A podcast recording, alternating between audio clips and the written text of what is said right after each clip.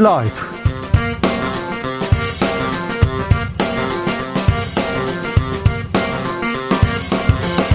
(2022년 4월 8일) 금요일입니다. 안녕하십니까? 주진우입니다. 윤석열 당선인이 한덕수 국무총리 후보자를 지명한 지 일주일. 연일 억소리 나는 뉴스 나옵니다. 김앤장 고문료로 18억 83억 재산 그중 예금은 51억. 10년 사이 늘어난 재산은 최소 40억 6억 원대 임대 수입 미국 통신업체에 대한 특혜 의혹도 불거졌는데 이 부분에 대해서 한 후보자는 청문회에서 성실히 답변하겠다고 밝혔는데요. 주스에서 정리해 보겠습니다. 검수완박 검찰 수사권 완전 박탈 더불어민주당이 검찰개혁에 속도를 내고 있습니다. 윤석열 인수위는 상황을 엄중하게 지켜보고 있다고 언급했는데요. 오늘 검찰이 어, 검수완박 추진을 공식적으로 반대한다는 입장을 냈습니다.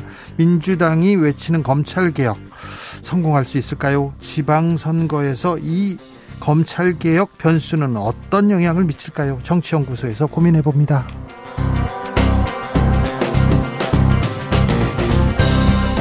지방선거 최대 격전지는 경기도. 어제 국민의힘 유승민 후보 만나봤고요. 네. 예비 후보죠. 오늘은 민주당의 출사표를 낸 염태영 전 수원시장 경기지사 예비 후보 만나보겠습니다. 나비처럼 날아 벌처럼 쏜다. 여기는 주진우 라이브입니다.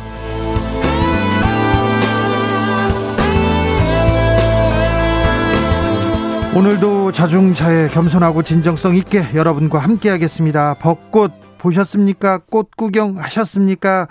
여의도는 벚꽃이 절정입니다. 어느 동네는 또 떨어지기도 했다고 합니다. 이번 주말부터 3년 만에 윤중로가 개방됩니다. 차량은 통행이 제한됩니다. 그러니까요. 음, 조심하시고요. 네, 많은 분들이 여의도 찾아오셨는데 꽃 구경 하시는데 부럽더라고요. 네.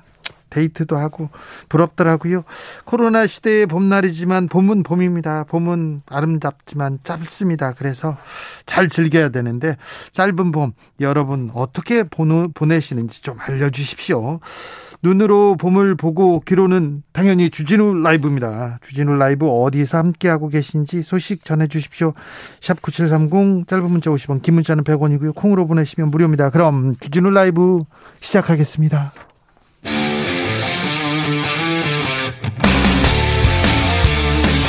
탐사보도 외길 인생 20년. 주 기자가 제일 싫어하는 것은?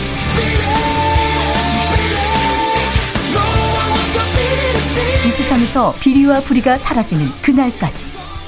오늘도 흔들림 없이 주진우 라이브와 함께.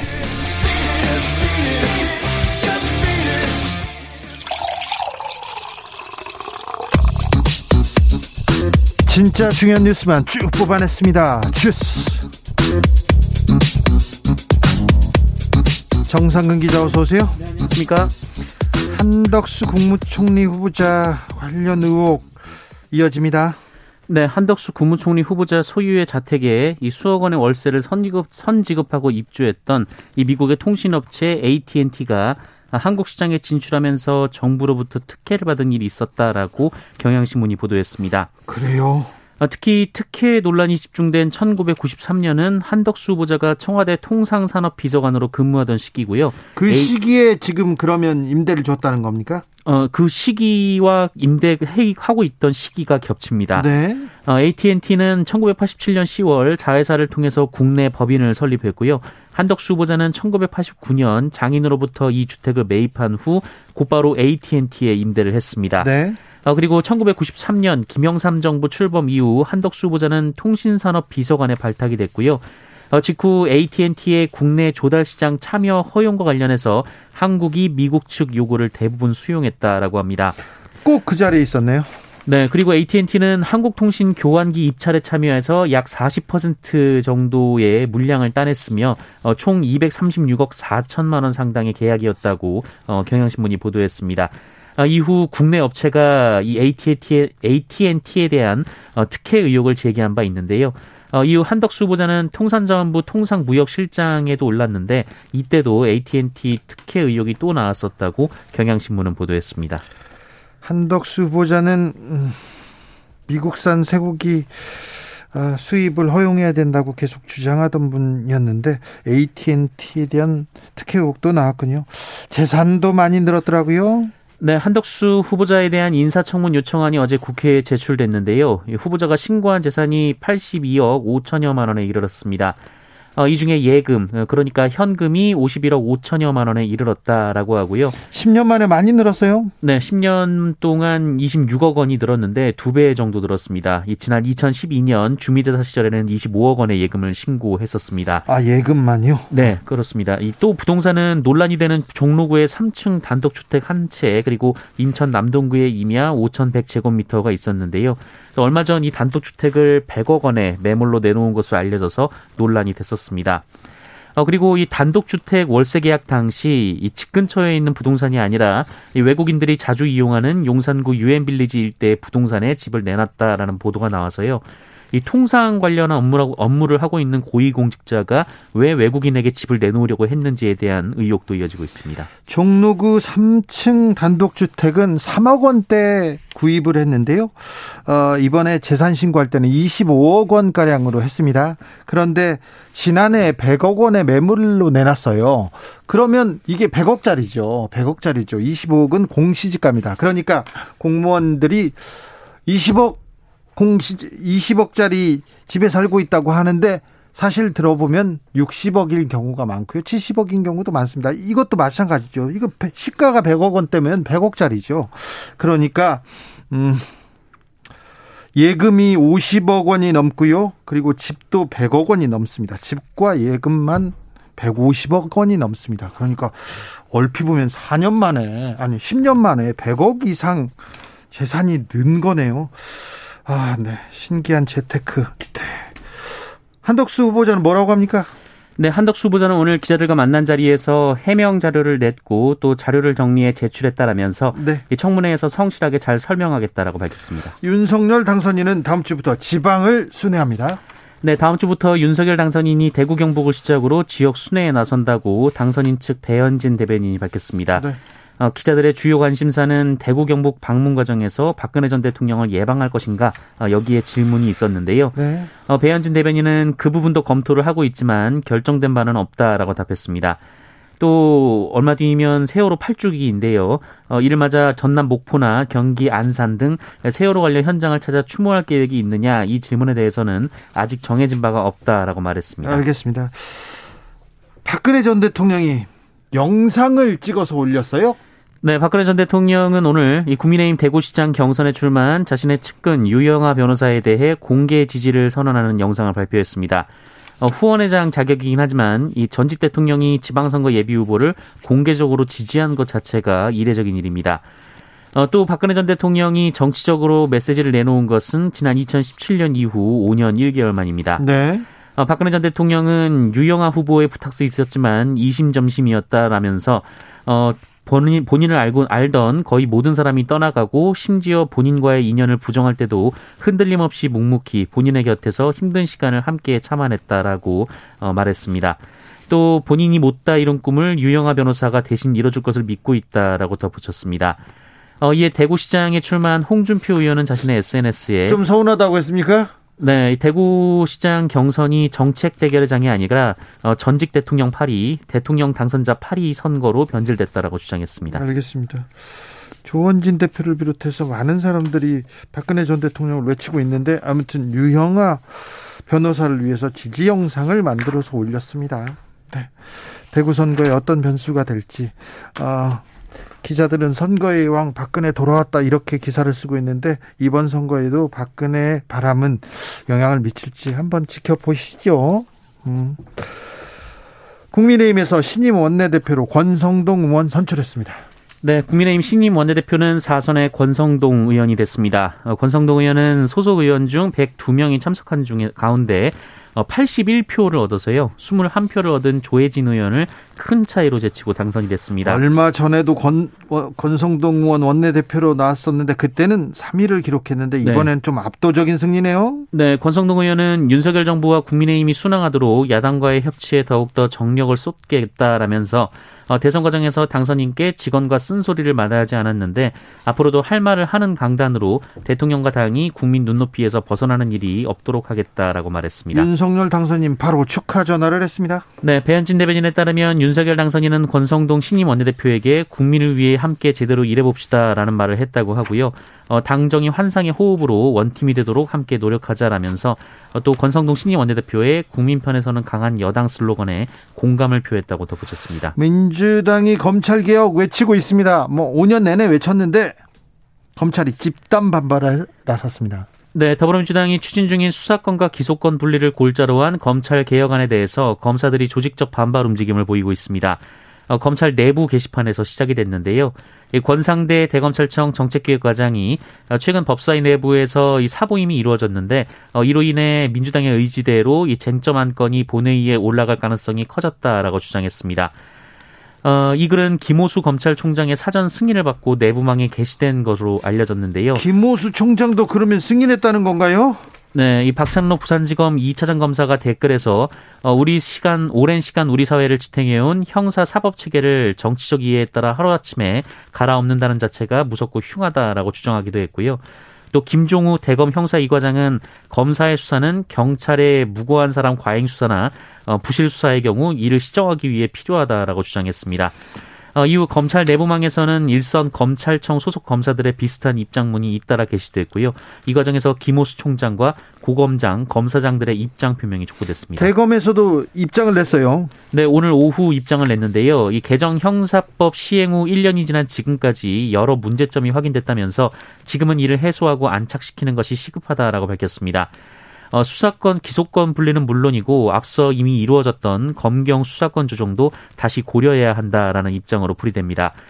어, 또 대검찰청은 정치권의 검찰 수사기능 전면 폐지 법안 추진에 반대한다라면서 어, 검사가 직접 사실관계를 확인하지 못하도록 하는 것은 형사 사법 절차를 하루아침에 바꾸는 것으로 극심한 혼란을 가져올 뿐 아니라 이 선진 법제에서는 유례를 찾아볼 수 없다라고 강조했습니다. 마라도에서 마라도 해상에서 헬기가 추락했습니다. 두 명이 사망했습니다. 네, 오늘 오전 1시 32분쯤 이 제주도 서귀포시 대정읍 마라도 남서방 370km 해상에서 남해 해경청 항공대 소속 헬기가 추락했습니다. 어, 이 사고로 헬기에 탑승한 승무원 4명 중 항공대 부기장인 어, 50대 정모경이 그리고 전탐사인 20대 황모 경장이 숨졌고요. 이 정비사인 40대 차모 경장이 실종이 됐습니다.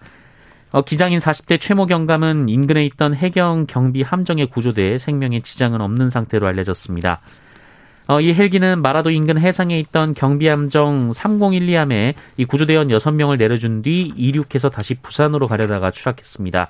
어, 당시 경비함정은 대만 해역에서 조난 신고가 접수된 선박을 수색하기 위해서 이동 중이었습니다. 코로나 상황은 어떻습니까? 네, 오늘 신규 확진자 수는 20만 5,333명이었습니다. 어제보다 2만여 명 정도 줄었고요. 일주일 전과 비교하면 7만 5천여 명 정도 적었습니다. 어, 다수의 국내 대학 연구팀은 공통적으로 유행 감소를 전망하면서 이달 말에서 다음 달 초 하루 확진자가 10만 명대 초반 수준으로 떨어질 것이다 전망하기도 했습니다. 네. 정부가 신속 항원 검사 안 하기로 했습니까? 네, 정부는 다음 주부터 보건소 선별진료소에서 시행하던 신속 항원 검사를 중단할 예정입니다. 어, 또한 가동률이 20, 30%대로 떨어지고 있는 어, 중등증 병상과 생활치료센터는 어, 지역별 사정에 맞게 축소해 나갈 것이라고 밝혔습니다. 네. 김의겸 총리는 많은 전문가들의 예상대로 4월 들어 오미크론의 감소세가 확실해지고 있다라면서 이 정, 정점 상황을 대비해서 지난 1월부터 이 지속적으로 준비해온 우리의 의료 대응 체계가 다행히 안정적으로 작동했다라고 말했습니다. 다만 고위험군인 60세 이상 고령층의 발생 비중이 지속적으로 높아지고 있어서 안심할 상황은 아니라고 덧붙였습니다.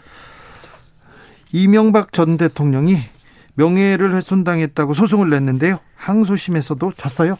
네, 이 서울고법은 오늘 그 이명박 전 대통령이 MBC와 이 스트레이트 진행자들을 상대로 제기한 이 정정보도 등의 청구 소송에서 네. 1심과 마찬가지로 원고 패소 판결했습니다. 이명박 대통령이 저도 고소했습니다. 이 사건으로. 네.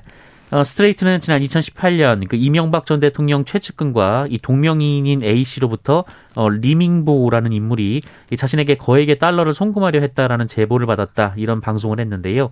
어, 이를 근거로 이명박 전 대통령의 비자금 의혹을 제기한 바 있습니다. 네. 어, 이명박 전 대통령은 이에 정정보도 그리고 손해배상금을 청구했는데요. 그 1심에서는 청구를 기각했고요. 항소심도 원고의 항소를 받아들이지 않았습니다. 네. 네. 제가 미국에서 미국 정부의 문서들을 가져다가요. 이렇게 공개해 가지고요. 네. 재판에서 이겼습니다. 이명박 대통령이 재판을 하면요. 보통 쉽게 지지 않거든요. 네. 굉장히 꼼꼼하게 하는데 제가 이겼습니다. 네. 축하드립니다. 네. 네.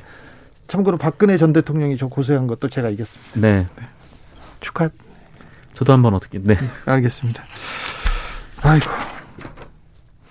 휠체어를 탄 장애인이 에스케, 에스컬레이터를 탔어요. 넘어졌어요. 숨지는 사고가 발생했습니다. 네, 어제나 서울 지하철역 9호선 양천 향교역 역사 안에서 휠체어를 탄 장애인이 에스컬레이터를 이용해 올라가려다 어, 추락해 숨지는 일이 벌어졌습니다. 어제 있었던 일입니다. 어제. 네, 휠체어는 에스컬레이터를 이용할 수 없는데요. 그 에스컬레이터 진입을 막는 차단봉은 없었습니다. 네. 어, 서울 메트로 9호선은 이 차단봉 설치는 법적 의무 사항은 아니다라고 설명을 했고요. 또 에스컬레이터와 이 40m 정도 떨어진 곳에 엘리베이터가 운행하고 있었기 때문에 이 경찰은 고인이 왜 에스컬레이터를 이용하게 됐는지 그 경위를 조사하고 있습니다. 네, 장애인이 지하철을 이용하려다 숨지는 사고가 발생했습니다. 안타깝네요. 생활고에 시달리다 자녀 자녀 두 명을 살해한 모친이 있네요.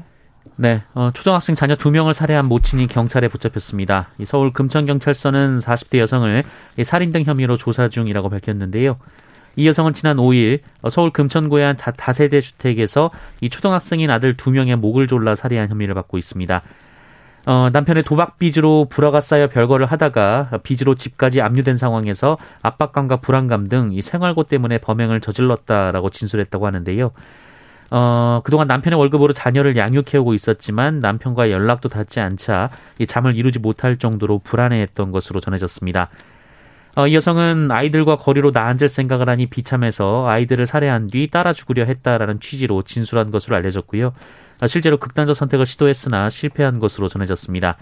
이후 남편을 찾아가 자녀들을 살해한 사실을 털어놨고 이 남편과 함께 어제 오후 자수를 했습니다. 어, 경찰은 구속영장을 신청할 계획입니다. 아, 남편은 양육비를 주지 않았고요.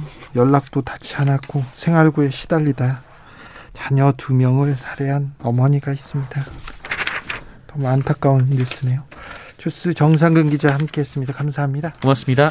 OKK님께서 집 살 때 현금 구매하지 그럼 카드 결제합니까? 이렇게 얘기했는데 네, 카드로 사야 된다는 얘기는 제가 한 적이 없고요.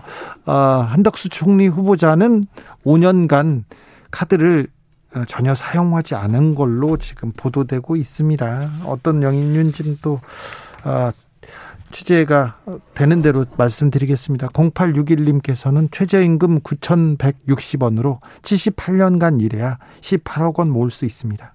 단 한 푼도 안 썼을 때 가능합니다. 아, 그렇군요. 정승태님, 서민들을 위한 정책을 펼치기에는 일반 국민들과의 삶이 괴리감이 좀 있는 것 같아요. 능력이야 뛰어나겠지만 일반 서민의 삶을 잘 이해하고 있을까요? 기회가 기득권에게만 제공되는 것이 안타깝습니다. 이렇게 얘기합니다. 2919님 공직자들의 재산 왜 이렇게 기하급수적으로 늘어가는 것인지 부러워해야 하는 걸까요? 얘기합니다. 그러게요. 왜 이렇게 부자는 쉽게 부자가 부자는 계속 부자가 되고 가난한 사람들 계속 가난해지는지 안타깝습니다. 이 양극화 부의 불평등 이 부분에 대해서 조금 고민을 해 주셨으면 합니다. 정치권에서 말입니다. 4567님께서 벚꽃 놓칠까봐 북악산 등산 왔습니다. 만개한 나무도 있고요. 아직 안 핀 나무도 있네요. 주 기자님, 북악산 오세요 얘기했는데, 아, 북악산이 이제 청와대 뒷길이 공개됐답니다. 북악, 북악산 가시기 바랍니다. 저는, 네, 등산 해본 적이 없어요. 네. 다녀오세요. 예. 신명숙님, 어제 석촌호수 한 바퀴 돌았는데요. 꽃보다 사람 수가 더 많아서 놀랐어요. 여의도도 그러더라고요. 어, 각별히 거리두기 조심하셔야 됩니다. 1893님, 제주도는요, 눈꽃이 꽃눈이 막 쌓였어요. 와, 진짜요? 와. 9890님 부산입니다. 부산 벚꽃은 다 떨어져 눈처럼 날립니다. 아, 눈꽃 날리고 그러면 좋죠. 예쁘죠. 멋있죠. 7942님 1일부터 3세 아이와 자가격리입니다. 아이에게 벗고 보여주려 했는데 격리 끝나면 꽃이 질까 조마조마합니다. 주라 덕분에 격리 중에도 바깥 소식 놓치지 않고 잘 듣고 있습니다. 감사합니다. 아우 격리 고생이 많으시죠? 네 힘내세요. 키코 주연님 해외에서도 잘 듣고 있습니다. 아이고 네 어느 동네인지는 몰라도 건강 잘 챙기시고 코로나 조심하십시오. 윤서영님께서는 또 100일장 시작했습니다. 주 주진우 라이브 한 번도 안 들은 사람은 있어도 주진우 라 라. 라이브 한 번 듣고는 떠나가는 정치자는 없다. 그렇죠. 한 번도 안 들은 사람은 없어도 있죠. 있죠. 한 번도 안 들은 사람이 있어도 한 번만 듣는 사람은 없습니다. 네. 7678님, 우리 남편 조인구 씨 주진우 라이브 들으면서 운전 조심해서 집에 오세요. 조인구 씨 안전 운전하시라는, 네. 부인님께서 분부가 내리셨습니다. 네. 교통정보센터 다녀오겠습니다. 이승미 씨.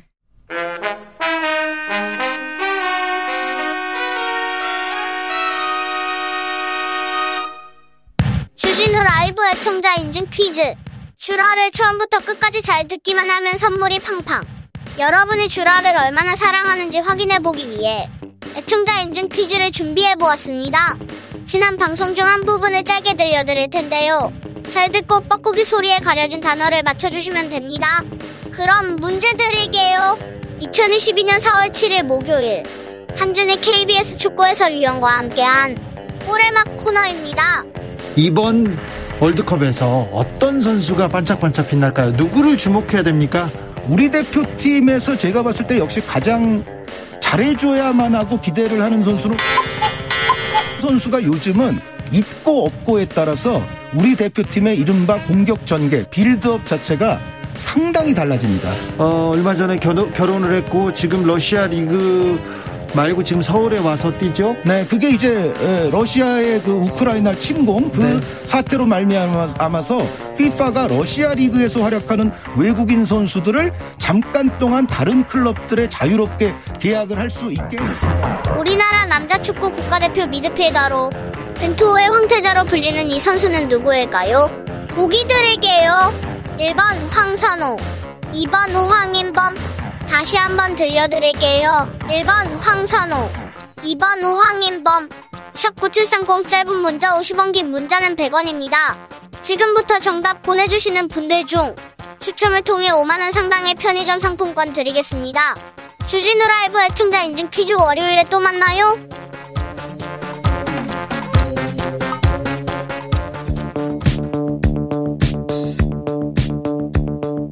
대한민국 정치의 새로운 100년을 준비한다. 21세기형 국회 싱크탱크 정치연구소. 정치권에 보내는 고급진 정치 컨설팅.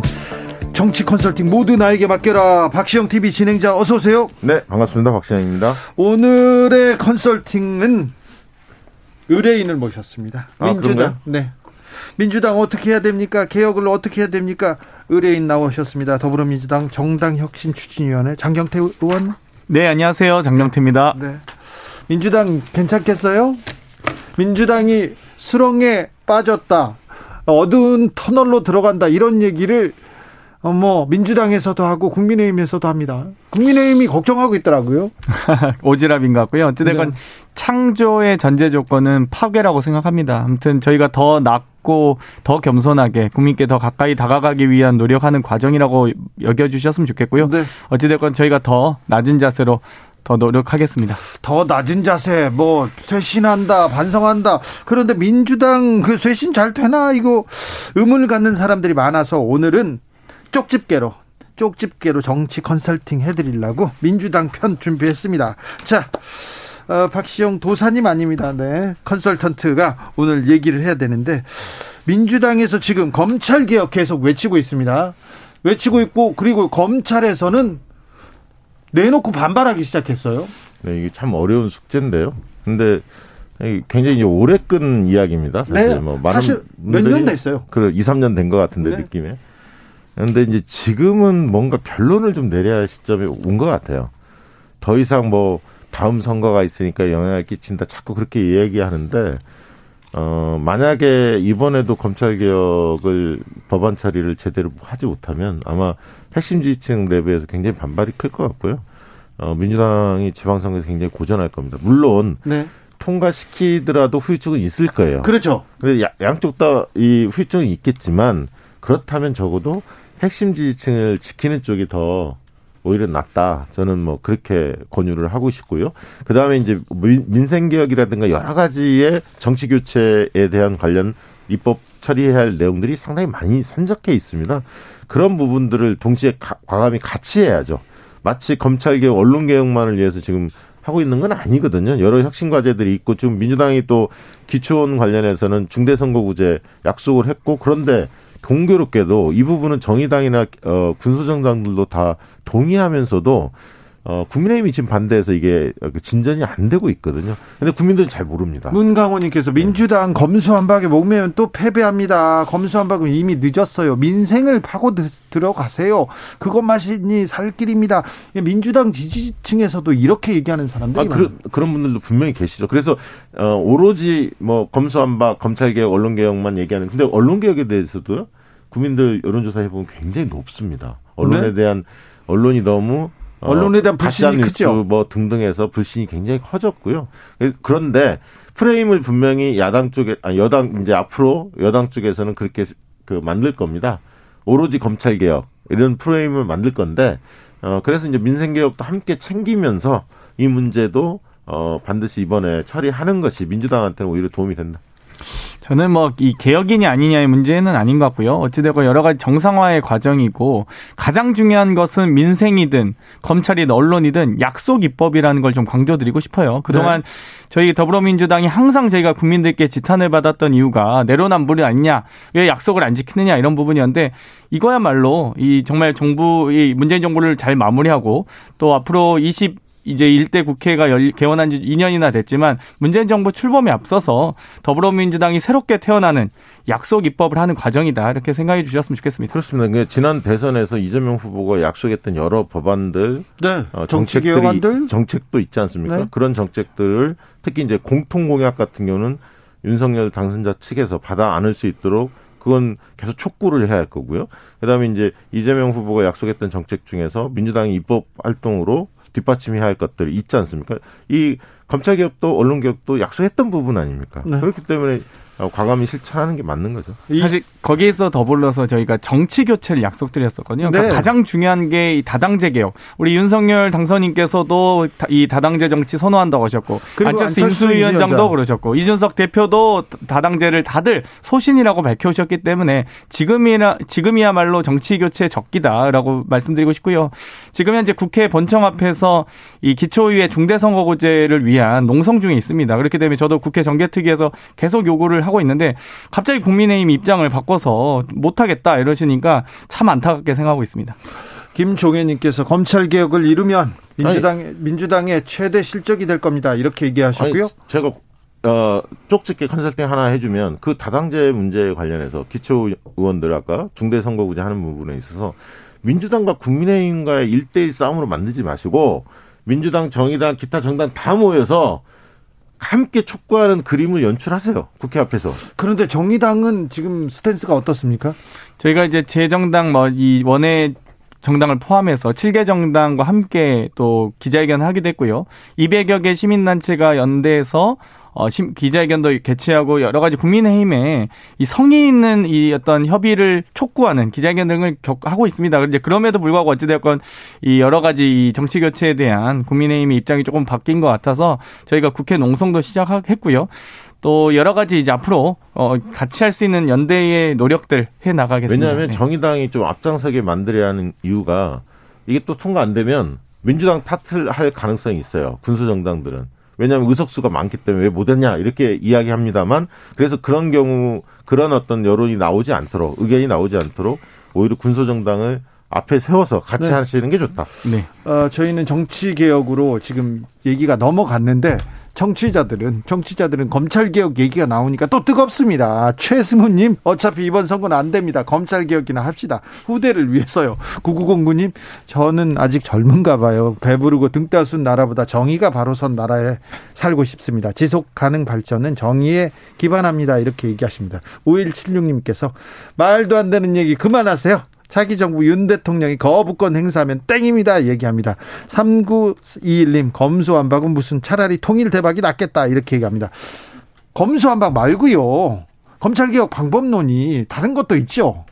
왜 사람들은 검찰개혁, 검수, 검수완박 이렇게 생각하죠?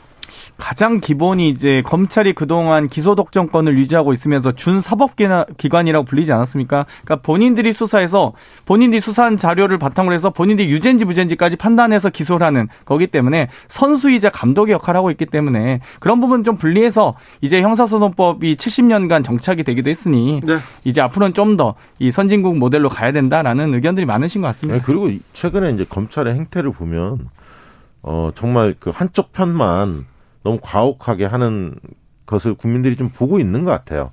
어, 좀 검찰이 좀 심하다. 그래서 어떻게 보면 검찰 개혁에 대한 어떤 그 국민적 열기, 네. 염원 이런 부분들이 오히려 최근에 또 고조되는 게 아닌가. 그리고요 여기 변수가 음. 사실 검찰 개혁에 대한 열기가 뭐 차갑게 식었다고 말할 수는 없지만 별로 뜨겁진 않았는데 최근에 검찰에서 검찰에서 계속해서 반대 목소리를 내고 한동훈 검사장이 또그 정치적 멘트를 계속하면서 오히려 정치 개혁에 대한 아니 검찰 개혁에 대한 얘기가 지금 다시 또 화두로 어, 떠오르고 그, 그 있어요. 그 얘기입니다. 그 얘기입니다. 그러니까 휴대폰 한동훈 검사장이 휴대폰의 비밀번호를 가르쳐 주지 않아서 열지 못해서 지금까지 그 부분이 수사가 제대로 진척이 안 돼 있는데 그러면서 이제 무혐의 처리가 됐고 공교롭게 그 부분과 관련해서 그 유시민 전 장관 같은 경우는 1년 구형을 좀 선고받지 않습니까? 뭐 이런 것들을 이제 쭉 국민들이 보면서 예, 좀 보면서 국민들이 야, 이거 검찰이 아무래도 그 윤석열 당선자가 검찰총장 출신이기 때문에 팔에 안으로 굽을 수밖에 없겠지만 해도 해도 좀 너무하는 거 아닌가라는 시각을 갖고 갖기 시작했다는 거죠. 6045님 검수완박이요. 대부분 국민들은 가만히 있으면 사법 처리될 부정부패에 연루된 정치인들을 보호하려고 내노남불이라고 생각합니다. 검수완박이 과연 정의로운 정책인지 다시 돌아보기 바랍니다. 수사 안 하는 검찰이 뭐가 필요합니까? 얘기하고요. 2261님, 민주당에서 정권 초기부터 180 의석으로 검찰개혁 열심히 했는데 아직 완성 못했습니까? 이렇게 얘기하는데 검찰개혁은 다시 뜨거워지고 있는데요. 여기서 좀 어, 넘어가자고요. 민주당은 자 어떤 야당이 돼야 돼야 이번 선거에서 그리고 앞으로 국민의 마음을 얻을 수 있습니까? 아니, 장기적으로야 민주당이 혁신해야 할 과제가 한두 가지가 아닙니다, 사실은. 네. 어, 인적 쇄신도 해야 하고요. 그 젊은 피, 젊은 청년들 많이 되고 어, 수혈을 해야죠. 좋은 분들 참여하게끔 만들어야 하고. 그다음에 책임 있는 분들 책임 지, 지우게 만드는 게 필요하고요. 사실. 근데 그런 목소리 없습니다. 아직은 없죠. 네? 어, 지금은 아마 지방선거가 있기 때문에 어떤 대선 실패 원인 그리고 어떻게 개혁을 하자 어떻게 혁신을 하자라는 것들을 질서 있게 모을 수 있는 시간적 여유가 별로 없어요. 지방선거 코앞이기 때문에. 네. 그러니까 이제 축약해서 갈 수밖에 없는 현실적인 이유는 있습니다. 네. 어 그래서 지방선거 과정에서 무엇을 보여줄 거냐 이게 이제 제일 중요한 것 같고요. 무엇보다도 이제 두 번째는 어 이제 한덕수 총리 그 이제 청문회가 열릴 텐데요. 총리 지명자에 대한 청문회가 열릴 건데 이 속에서 야당다운 그런 어떤 지금 물론 여당 신분이지만 야당다운 그런 어떤 날카로움들을 보여줄 거냐. 그래서 윤석열 정부에 대한 독주 이런 부분들을 견제할 수 있는 어떤 능력 있는 정당이냐. 이런 모습을 보여줄 거냐 이 부분이 굉장히 중요하고 무엇보다도 이제 부동산 문제 등등에 대한 그 실패 원인이 있기 때문에 그런 부분에서 이재명 후보가 뭐 세제 문제라든가 공급 문제 여러 가지 대책을 이야기하지 않았습니까? 이런 부분에 대해서 윤석열 당선자하고 크게 차이가 없거든요. 이런 부분에 대해서 과감히 협조하고 또 소상공인들 지원 문제 추경 분명히 추경이 이제 될 텐데 뭐 30조 이야기가 나오, 나오고 있지 않습니까? 근데 이게 선거 앞에 돈이 풀리면 분명히 어, 국민의힘에 유리할 겁니다. 그럼에도 불구하고 이 부분은 민주당이 과감히 협조를 해야 한다고 봅니다. 그러니까 민생 앞에 여야를 따지지 말고 따지지 말고 국민 편에 살아. 이게 중요합니다. 협조할 거는 협조해야 된다. 네. 네. 1053님께서 저 뉴스 잘 챙겨보는 편인데요. 기초의회 중대 선거로 한다고 해서 다당제가 되는 건가요? 오히려 양당제가 더 공고하게 되는 거 아닌가요? 물어봅니다. 보통 2인에서 4인 선거구제로 현행법상 되어 있는데요. 대부분 다 쪼개기로 해서 2인 선거구로 많이 유지하고 있거든요. 50%가 넘습니다. 근데 2인 선거구다 보니까 양당이 공이 1, 2등을 다 독차지할 수밖에 없습니다. 3인, 4인 선거구가 되기 시작하면 3등, 4등도 들어올 수 있기 때문에 네. 충분히 개선의 여지가 있습니다. 아, 그렇답니다. 어, 2582님, 남은 한 달 동안 검찰개혁 성공하면 내 손에 장을 지집니다. 그래도 성공하면 좋겠어요. 이런 얘기 합니다. 오늘 국민의힘에서 권성동 의원이 새 원내대표로 선출됐습니다. 대표적인 윤핵관인데, 그러면 이제 윤석열 정부와 이 당, 이게 원팀으로 갈 가능성이 있는데, 여기에 민주당은 어떤 대응을 보여줄 수 있을까요? 지금 어쨌든 윤심이 강하게 이 국회와 어, 지방선거까지 작동을 하고 있다라고 보고 있고요. 네. 사실 지난 원내대표 선거에서 2등을 했던 김태흠 의원님을 또 유력한 주자로 보고 있었음에도 불구하고 충남지사로 빼고 소위 윤핵관 중에 핵심인 권성동 의원을 이렇게 소위 원내대표로 이번 결과도 8대 2로 나오는 등또 네. 유력한 중 경기지사 후보인 유승민 후보가 있음에도 불구하고 인수위 두 달짜리 인수인데 대변인 임기도 못 채우고 김은혜 의원 투입하지 않습니까? 지금 뭐 국회 장악 아니 뭐, 뭐 국민의힘의 원내 장악 또 지방선거 공천 장악하는 게 아니냐라는 우려가 있습니다. 저는 이 부분은 시비 안 거는 게 좋다고 봐요. 민주당이. 왜냐하면 당연히 그 임기 초반에 네. 권력의 핵심 잘, 대통령 코드가 맞는 사람이 원내대표 하는 게 상식적입니다. 그러니까 국민 그 국민의힘 의원들의 총의가 모아진 거죠. 네. 예를 들면 김은혜 의원이 대변인 그만두고 경기지사 나오는 것은 조금 그 문제는 짚을 수는 있어요. 네. 하지만 그만큼 또 경기지사 선거가 국민의힘 입장에서도 중요하다 이렇게 예. 판단한 게 아니야. 한편으로 또 유승민 전 의원에 대한 어, 당내에 거부 정서도 좀 있는 게 있고 또 지난 대선에서 쌓인 어, 다소의 앙금이라든가 이런 부분이 있을 수 있을 수 있습니다. 그러다 네. 보니까 어, 윤석열 측에서 가까운 분인 네. 김은혜 의원이 나오는 게뭐 아닌가. 뭐 비판한 건 아니고요. 윤심이 많이 작동하는 거 아니냐라는 네. 말씀이요. 자, 윤심대로 지금 국민의힘에서는 착착 진행된다고 볼 수도 있는데요. 민주당은 지방선거를 잘 준비하고 있는지 어, 의문 간다는 사람들이 많습니다. 송영길 전 대표 출사표를 던지자마자 당내에서 이거 송탐대실이다 하면서 이거 문제가 있다 얘기가 나오고요. 또 뭐 책임져라 이런 목소리도 나옵니다. 어찌 보십니까? 아니 송영길 전 대표가 출마하는 것 자체는 개인의 선택이니까 예. 자유 선택이지만 자유 의지에 의한 것이지만 이제 뭐 문제는 뭐냐면 전 대표이기 때문에 어, 어떻게 보면 그 자리가 무거운 거 아닙니까? 네. 사실. 네. 그렇기 때문에 어, 주소지 이전을 통해서 이렇게 나오는 거에 대해서 어, 경쟁력이 만약에 본선 경쟁력이 굉장히 높다면 그 부분에 대해서 당내에서 인정하는 분위기가 더 높을 텐데 본선 경쟁력에서 아직은 오세훈 후보하고 여론조사 해보면 다른 후보와 큰 차이 없이 많이 밀리는 상황이거든요. 그런 상황임에도 불구하고 그렇게 무리수를 둘 필요가 있느냐 이 부분이 하나가 있는 것 같고요. 두 번째는 어, 좀 참신한 인사들이 좀 나왔으면 좋겠다. 서울시장 자리에. 당내 인사도 있겠지만, 당 밖에 좀 뭐 뉴페이스가 없냐? 그, 그것을 민주당이 찾으려고 얼마나 노력을 했느냐? 오시려고. 이 부분에 대한 질책들이 있는 거죠. 네, 새로운 얼굴에 대한 얘기는 없습니다.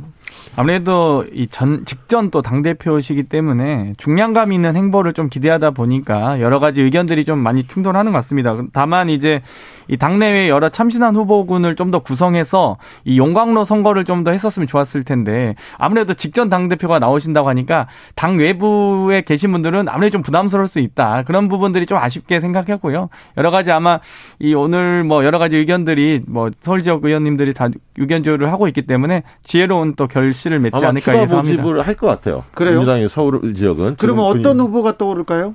뭐 지난 서울시장 선거에 나왔던 박영선 전 장관이라든가 안 한다고 했잖아요. 아 그것도 이제 모르죠 사실은. 네. 그리고 이제 뭐 이낙연 전 대표 같은 경우도 뭐 어, 당에서 이야기는 나옵니다. 실제로 네. 뭐 하실지는 모르겠고요. 네. 또당 밖에 김현종 차장이라든가 청와대 그 외교안보 차장을 했던 그다음에 뭐 예를 들면 박용만 어, 두산그룹에 있었던 회장 이분 이런 분들 그러니까 기업인들 하신다고 하던데. 그러니까 그런 분들까지 네. 다각도로 좀 접촉을 해야 하는 거 아니냐. 그렇죠. 접촉해서 이 그이 경선장을 후보 후보 경쟁력을 높여야 될 텐데 그런데 명심은 명심은 송영길 전 대표한테 가 있는 거 아닙니까? 그건 잘 모르겠습니다. 왜냐하면 그 이명, 이재명 후보의 입장에서는 고마움은 분명히 느끼고 있을 겁니다. 송영길 대표가 헌신적으로 노력하지 않았습니까?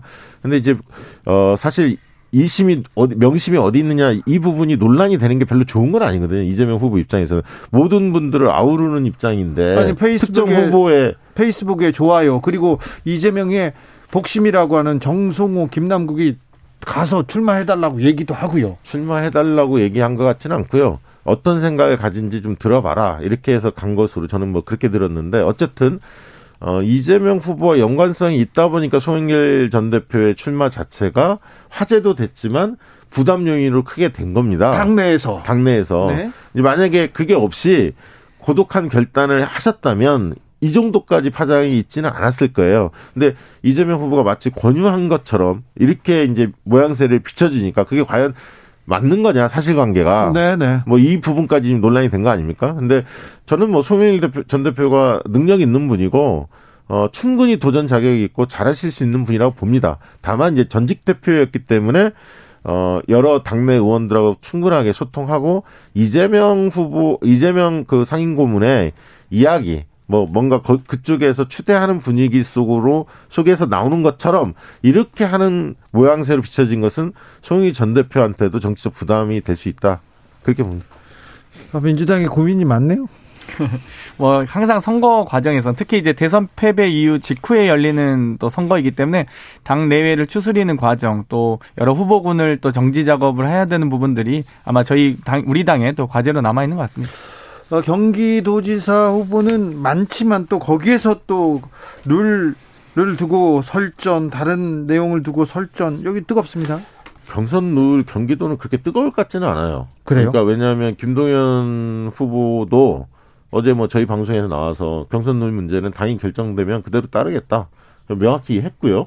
그다음에 이제 뭐 조정식 후보께서 이제 그 옛날에 국민 참여 경선인데 그 시민 선거인단 같이 그런 방식으로 얘기하시는데 그거는 지금 뭐 경선 룰에서 받아들이기 어려운 측면 아닙니까? 그 이미 이제 당의 룰 자체가 큰 원칙이 정해져 있기 때문에 그렇게 본다면 현재 룰이 존중되는 그런 어, 상황에서 경선이 치러지지 않을까. 다만 어, 당에서는 2배수, 3배수 이 규정이 있기 때문에 한 분을 탈락할 건지, 지금 네 분이니까, 김동연 후보까지 본다면, 이 부분이 한 분, 두 분 경선을 치를 건지, 세 분 경선을 할 건지, 아니면 네 분까지 다 열 건지, 아마 그 부분이 쟁점이 되지 않을까 싶습니다.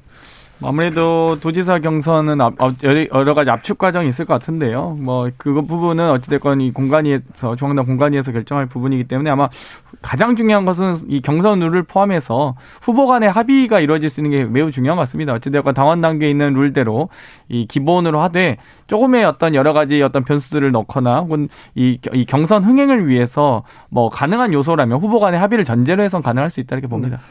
당에서 당이 원하면 어, 모든 민주당 의원이나 민주당 직자들은 다 뛰어들 생각이 있습니까?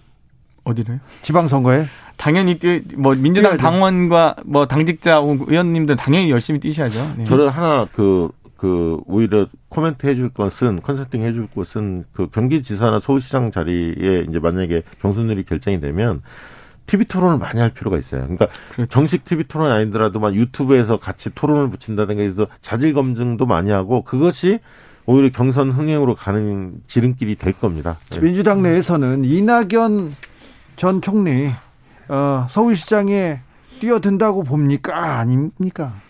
뭐 제가 예측하기거나 혹은 당 다른 의원님들이 예측은 참 어려운 부분인데요. 어찌되었건 당의 소중한 자산이시기도 하고 또 이 서울시장 후보로서 충분히 경쟁력 있는 분위기시기 때문에 아마도 개인의 좀 어려움을 딛고 네. 당을 위해 혹은 또 국민과 시민을 위해서 뭐 뛰실 생각도 각오도 하시지 않을까 이렇게 기대합니다. 그렇죠. 그 근데 그 민주당에서 기대 다른 의원들도 기대가 좀 크죠. 뭐 있는 의원님도 계시죠. 네. 저는 뭐 사실 가능성 있는 당내외 모든 인사들이 뛰어드는 게 제일 좋다고 봅니다. 그래서 경선을 하면 네 경선을 해야 한다고 봅니다. 경선을 그렇게. 하면 그좀 궁금해지겠네요. 네, 외부 인사도 좀 경쟁 인사 한두 분 참여하고 네. 당내 인사들 다 나올 수 있는 분들 나오고 네. 그게 낫죠. 네. 자, 좀 변수를 한두 개만 챙겨볼까요? 일단 인사청문회가 변수가 될 수 있습니다. 이번 지방선거에. 어, 총리 후보자 인사청문회는 준비를 잘하고 있습니까? 뭐 이번에 이제 국무총리 인사 인청위원은 다 발표가 되었고요. 여러 가지 그동안 이제 뭐 여러 국정 철학에 대한 문제, 또 윤리에 대한 문제, 정책에 대한 문제 여러 가지 지점에서 아마 한덕수 총리님이 과연 15년 만에 이렇게 이 GDP 2만 불 시대의 한국과 이제 3만 5천 불을 넘어서고 있는 이 시대의 대한민국이 분명히 달라졌는데 과연 이 시대 정신을 잘 따라갈 수 있을지 철저하게 검증할 예정입니다. 어, 처음에는 뭐 무난하게 통과되지 않을까 싶었는데 그렇죠. 민주당도 반대만 할 수는 없었어요. 네, 네. 근데 이제 한두 가지 의혹들이 계속 지금 쏟아지고 있거든요. 네. 그래서 야 이게 그렇게 순탄하지 않겠구나라고 저는 뭐 느낌이 옵니다. 네. 어, 다음 주에 음, 어, 당선자가 당선인이 TK를 방문하면서 어, 박근혜 전 대통령을 만날 가능성이 매우 높아지고 있습니다. 이거는 변수로 작용할까요? 어, 당연히 뭐 만나시는 게 그 필요하지 않을까요? 지금 이제 예를 들면 국민의힘 내부에서도 박근혜 전 대통령을 또 아직도 어, 지지하는 분들이 있잖아요. 어, 영향력은 상당하죠. 네, 그분들까지 뭐 끌어안는 것이 윤석열 당선자 입장에서는 필요한 일이기 때문에 그런데 이제 공교롭게도 지금 대구에서 어쨌든 유영아 변호사를 밀고 있지 않습니까? 박근혜 전 대통령이. 네, 공개적으로, 공개적으로 메시지를. 냈어요. 예, 그래서 어, 그 부분 때문에 더 주목을 받을 것 같아요. 시점상. 네. 근데 이제 여론조사 상으로 보면 홍준표 전 대표가 상당히 앞서가고 있는데 저는 어, 홍준표 전 대표를 박심이 박근혜 대통령 전 대통령이 아무리 민다 하더라도 그것을 뒤엎을 정도가 될까? 쉽지 않다고 봅니다. 왜냐하면 어, 이영하 변호사가 과연 홍준표 전 대표의 정치적 위상이 맞먹을 정도의 그런 걸 보여준 게 있느냐. 단순히 박근혜 전 대통령을, 어, 적극적으로 4, 5년 동안 이 돌봤다. 뒤에서 어쨌든 의리를 지켰다. 이것만 가지고, 어, 대구시장 손을 들어주기에는 대구 시민들이 그렇게 판단하지 않을 것 같습니다. 3282님께서 586 정치로는 이제 끝났습니다. 180석 가지고도 개혁 못하는 민주당 철저히 민생으로 돌아가야 국민의 신뢰를 받습니다. 이렇게 얘기했는데 최재성, 김영춘 어, 일부 정치인들의 은퇴 선언 당내에서는 어떻게 보고 있어요? 상당히 긍정적으로 보고 있고요. 가장 좋은 국회는 국민을 닮은 국회죠. 새로운 시각과 다양한 가치관을 가진 분들이 넓은 국회를 만들어야 되는데 그러지 못했다는 어떤 비판도 있고요. 이번에 저희가 정당혁신 추진위원회에서 4차 혁신안을 발표했는데 그중 핵심이 또 세대균형 공천제입니다. 그래서 다양한 세대가 어, 특정 세대가 50%를 넘지 않도록 하는 등의 여러 가지 조항들을 넣었습니다. 그래서 보다 더 새로운 분들과 함께 또 보다 더 국민과 가까운 국회와 정치를 해 나갔으면 좋겠습니다. 그러니까 저는 이제 586 중에서도 이미 뭐 3선, 4선, 5선 뭐 이렇게 해서 충분히 자기 어 역량을 발휘했거나 기회가 부여됐던 분들은 어 이제 이제 그 돌아가시는 게 좋고요. 그리고 초선 재선인 분들이 있어요. 586이지만 늦게 정치에 뛰어들었던 분. 그런 분들은 기회가 더 펼칠, 펼칠 기회가 저는 있다고 봅니다. 그러니까 그 무조건 586 용태론에 전 동의하지 않고 그 중에서도 옥석을 가리고 얼마나 정치 활동을 했는지 기간도 네. 좀 따져보고 이렇게 아니, 하는 거 아닌가 또 선수로 자르면 그 경류를 경류는 아니 근데 삼선 연임 초과 금지 그것도 발의를 하지 않았어요? 네, 발의했습니다. 네. 3123님께서 민주당은요 챕터가 바뀌어서 다음 장으로 책장을 넘길 시점인데 계속 그 페이지에 머물면서 곱씹는 느낌입니다. 아니 근데 박지현 비대위원장도 있잖아요. 정치, 너무 그렇게 볼 건 아니죠. 정치 교체를 할 거면 과감하게 익숙한 페이지를 넘겨서 새로운 이야기로 국민에게 다가가야죠. 맨날 같은 사람이 신물 나요. 때 박지원도 있습니다. 민주당 신물 난대요. 뭐 아무래도 저희가 그만큼 여러 가지 민주주의의 토대를 만들어 온 역사가 있기 때문에 또 이 세 번의 민주정부를 구축해 온 과정이 있기 때문에 그 거기에 대한 관성은 당연히 있을 수 있다고 보고요. 다만 저희가 이제는 이 소위 사기 민주정부의 출범에 실패한 정당으로서 이제는 사기 민주정부를 준비하기 위한 미래 아젠다들 여러 가지 앞으로 준비해야 될 것들이 많이 남아 있다고 생각합니다. 5년 만에 실패했어요. 크게 반성해야 됩니다. 그런데 이번 지방선거에서 민주당이 좀 희망의 싹을 틔울 수 있을까요? 글쎄요, 그렇게 뭐 희망적인 것 같지는 않지만 희망적이지 않대요. 다만 어, 어, 일방적으로 국민의힘이 압도적 우위를 점할 것 같지는 않아요. 그러니까 17석이지 않습니까? 10대 7 이럴 가능성이 저는 높다고 보는데 뭐 민주당이 아주 잘하면 뭐 9대 8 정도까지 좁힐 수는 있겠지만 민주당이 그 다수 단체장을 배출할 가능성은 그렇게 높아 보이지는 않습니다. 네. 비관적이래요. 더 열심히 하셔야 되겠어요. 선거는 동, 둥근 거니까요. 열심히 노력하겠습니다. 그렇습니까? 정치연구소 박시영 대표의 컨설팅 민주당 편이었습니다. 오늘은 우리 장경태 의원님 고생 많으셨습니다. 네, 감사합니다. 감사합니다. 박시영 컨설턴트도 어, 고생 많으셨습니다. 다음 주에는 국민의힘 편이 준비되어 있습니다. 그러니까 많은 기대, 관심 부탁드리겠습니다. 어, 저는요, 여기서 1부 줄이고 2부에서 다시 어, 돌아오겠습니다. 오, 2부 뜨겁습니다. 기대하셔도 좋습니다.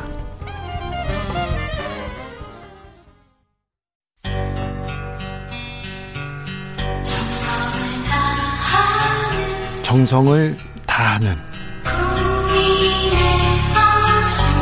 국민의 방송 KBS 주진우 라이브 그냥 그렇다고요.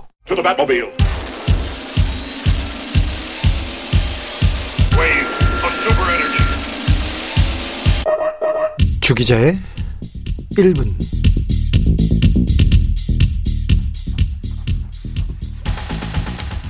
일론 머스크 테슬라 창업자의 재산이 지난 1년 동안 82조 원 넘게 불었다죠? 82조 원. 어이구. 삼성전자도 지난해 51조 원 넘는 영업이익을 기록했다죠? 51조 원. 어제 발표에 의하면 올해에도 삼성전자는 역대 최고로 돈을 잘 벌고 있다고 합니다. 웬만한 집안채 가격이라는 최고급 차 롤스로이스 지난해 역대 최고 실적 국내에서 30%씩 성장하고 있습니다. 부릉부릉 람보르기니 지난해 역대 최다 판매 한국은 람보르기니가 세계에서 여섯 번째로 많이 팔리는 큰 시장입니다. 코로나 시대 전쟁통에도 부자들은 돈을 잘도 법니다. 한덕수, 한덕수 총리 후보자도 돈을 많이 버셨습니다. 총리까지 지내신 분이기 때문에 부자인 것은 당연합니다. 비판하고 싶은 마음 없습니다. 잠시 살펴보기만 하겠습니다. 신고한 재산은 총 82억 5,937만 원, 은행 예금 51억 원, 5년간 신용카드 카드 사용액 0원, 현금 부자시군요. 어, 종로 주택은 25억 원 정도에 신고했는데요. 공직자 재산 신고는 공시지가 기준이어서 실제 가격과는 차이가 큽니다. 장인으로부터 3억 8천만 원에 산 종로 주택 지난해 100억 원에 매물로 내놓으셨으니 후보자의 재산은 집과 예금만 따져도 150억 원 훌쩍 넘습니다. 2012년에 40억 원가량을 재산 신고했으니 돈을 버는 능력 총리급입니다. 이 능력을 국민들께 전수해 주시기만 하면 한덕수 후보자는 명재상이 되실 겁니다. 미국에서는 억만장자를 대상으로 부유세 도입 방침이, 방침이 섰습니다. 이 앞서 미국과 유럽 부자들 우리한테 세금을 더 물려라 이렇게 외쳤습니다. 빌 게이츠, 워렌 버핏 부유세 촉구했었고요. 프랑스에서도 부유세 부활이 대선의 큰 화두라고 합니다. 부의 극단적인 집중과 심각한 불평등, 민주주의의 가장 큰 위협을 주고 있습니다. 부의 양극화와 불평등은 우리나라에서 더 심각합니다. 그런데 우리는 어떻습니까? 부자 감세만 이야기합니다. 최저임금만 문제 삼습니다. 가습기 살균제 피해로 사람이 죽었습니다. 많이 죽었습니다. 아픈 사람들은 더 많습니다. 참사 후 11년 만에 피해 보상 조정안이 나왔는데요. 사망 피해자의 유족, 에게 2억에서 4억 원 책정됐습니다. 한 사람이 목숨값이 2억 원에서 4억 원 정도 되는 겁니다. 그런데 옥시와 애경은 그 조정을 거부했습니다. 비싸다고요. 그 많은 사람이 죽었는데도 말입니다.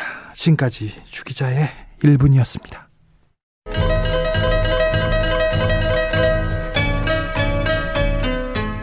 드렁큰 타이거 위대한 탄생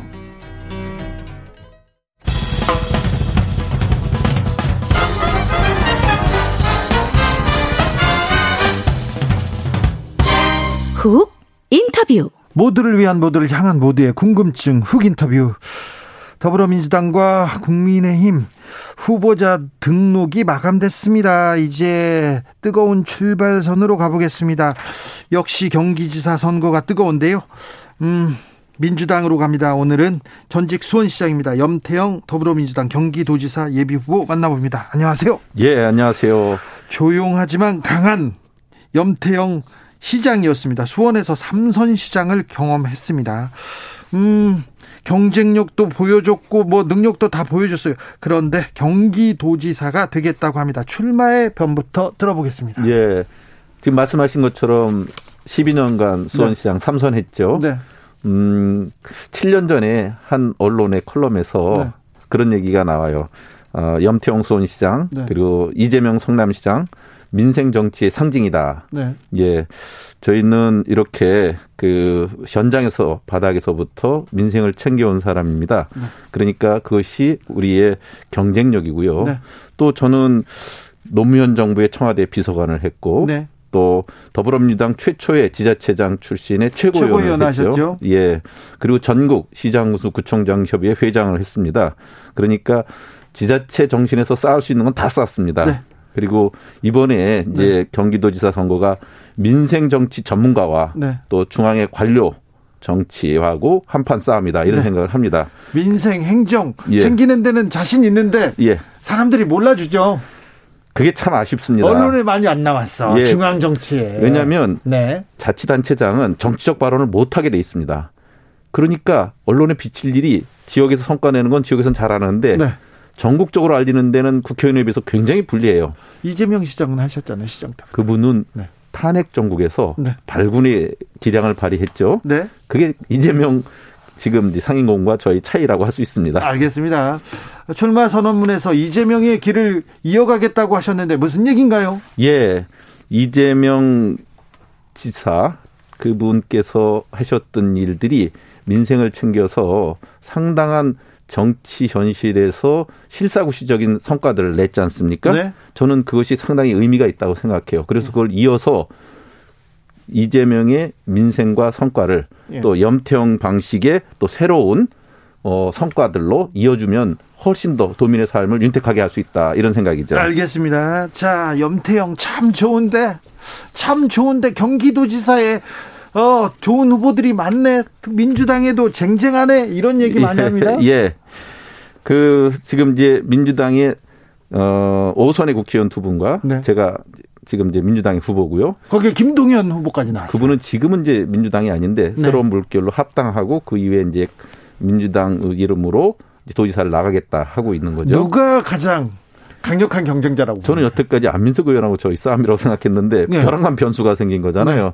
근데 그분은 아직 정치적으로 검증된 게 없어서 네. 지금은 이제 대선 후- 뒤라 네. 대선 출마자에 대한 인지도가 높아서 어좀 높아 보이는데 그것은 신기루 같은 거라고 생각합니다. 아, 그래요? 그럼요. 그래서 현실 정치에서 많은 이제 검증과 또 여러 가지 정책 검증 또 이전에 해왔던 일에 대한 평가 이런 것들이 제대로 이제 이루어지게 되면 네. 또 거품도 빠질 수 있죠. 아니 경제통 김동연이 신기루라고요? 정치판은 다르다고요? 그렇죠.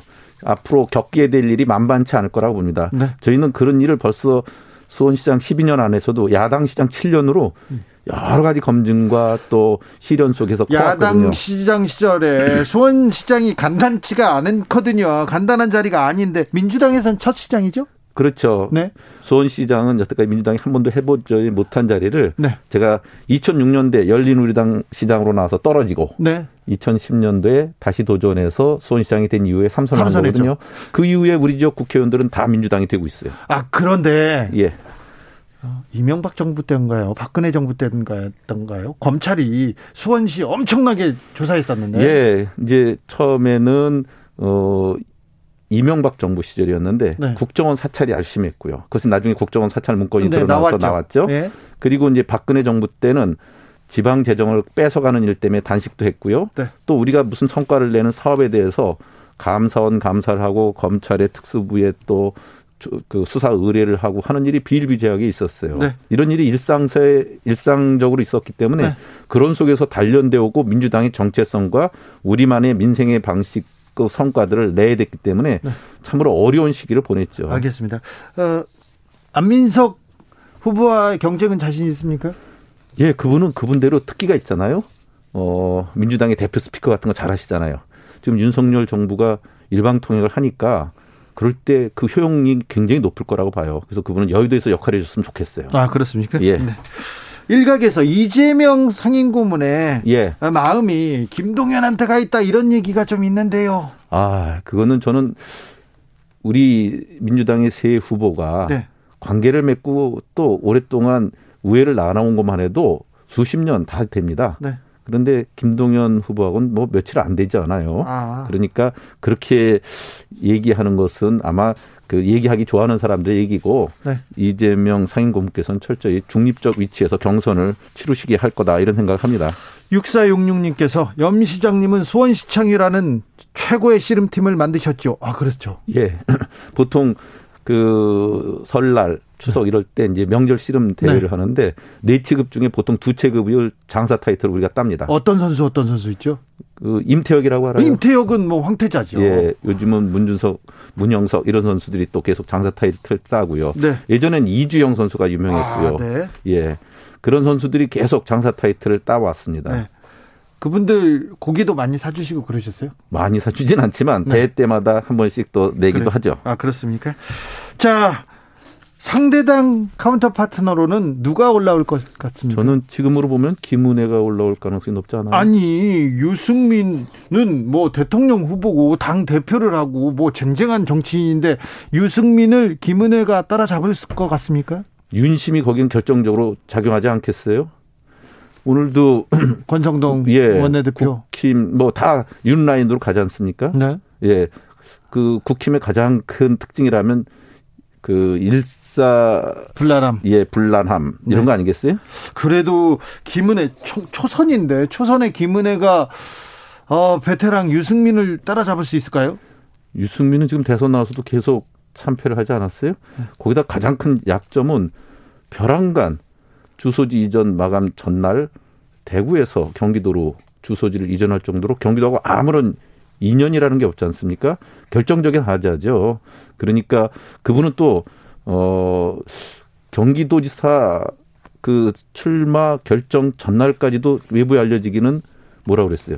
고민한다고 은퇴하냐, 했죠. 경기도지사 나가냐, 뭐 이런 식이었죠. 네. 그 대선 패배자들의 이 뭐 뒤처리 용도 아니고 또 고속도로 졸음 쉼터도 아니고 뭐 가다가 두들겨서 그저 하루 아침에 확 방향 바꿔서 경기도지사로 나올 수 있다.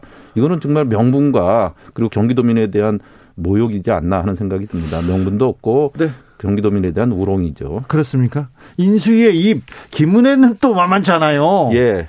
근데 이제 문제는 그분은 이제 초선인데다가 이제 그 원내 활동한 것도 2년밖에 안 됐지 않습니까? 그런데다가 대장동이든지 또 인수인의 대변인 하는 것 때문에 늘 보면 정쟁을 주로 하는 것 같아요. 남을 공격하는 거. 그러니까 경기도정을 정쟁의 바대로 만들 생각이 아니라면 네. 경기도에 도전하는 것은 그분의 특기가 아니죠. 그래요? 지방자치, 지방행정은 종합행정인데 다양한 경험과 또 실적이 필요하거든요. 행정은 또 다른 영역 아닙니까? 그럼요. 네. 네.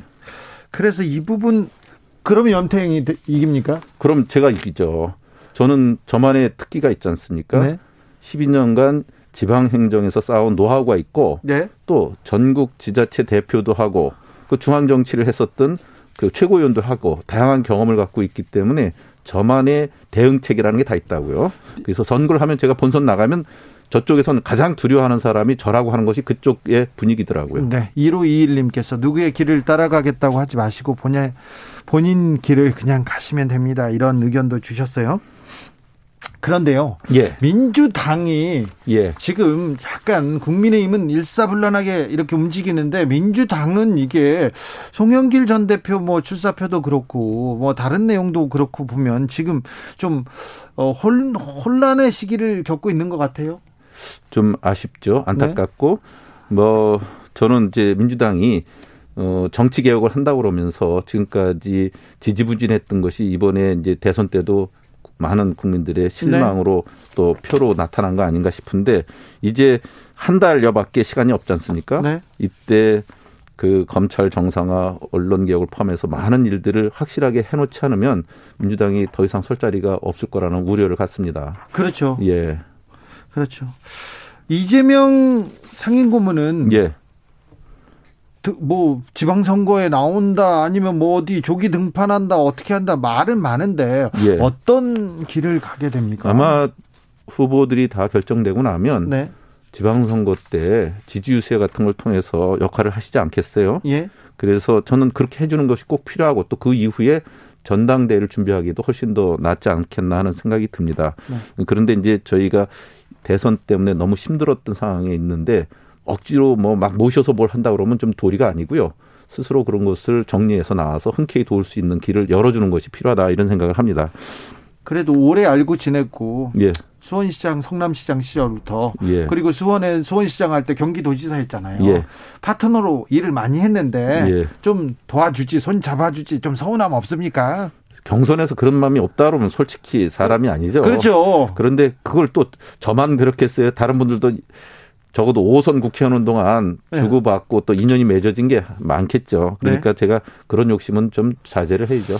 저희 청취자분들 중에 경기도민들이 많습니다. 경기 북부 분들이 특별히 많은데 예. 그분들이 우리 지역은 너무 낙후돼 있어요 얘기를 하는데 경북 경기 북부를 위한 또 비전이 따로 있습니까? 예, 실제로 어, 경기 북부를 수도권 일괄해서 그 규제 정비를 하거나 또 북부는 거기다가 군사 규- 보호 지역 뭐 여러 가지 이 중층적 규제를 받고 있기 때문에 저 그 시골에 있는 동네보다도 더 어려운 그런 균형 발전의 각도에서 보면 소외되어 있습니다. 그러니까 여기에는 앞으로 접경 지역 특별법 같은 거라도 만들어서 특별히 이제까지 저개발과 또 균형 발전에서 소외된 데 대한 배려를 해야 된다는 생각을 합니다. 네, 동단님께서 염태영 의원님 매력 있으시네요.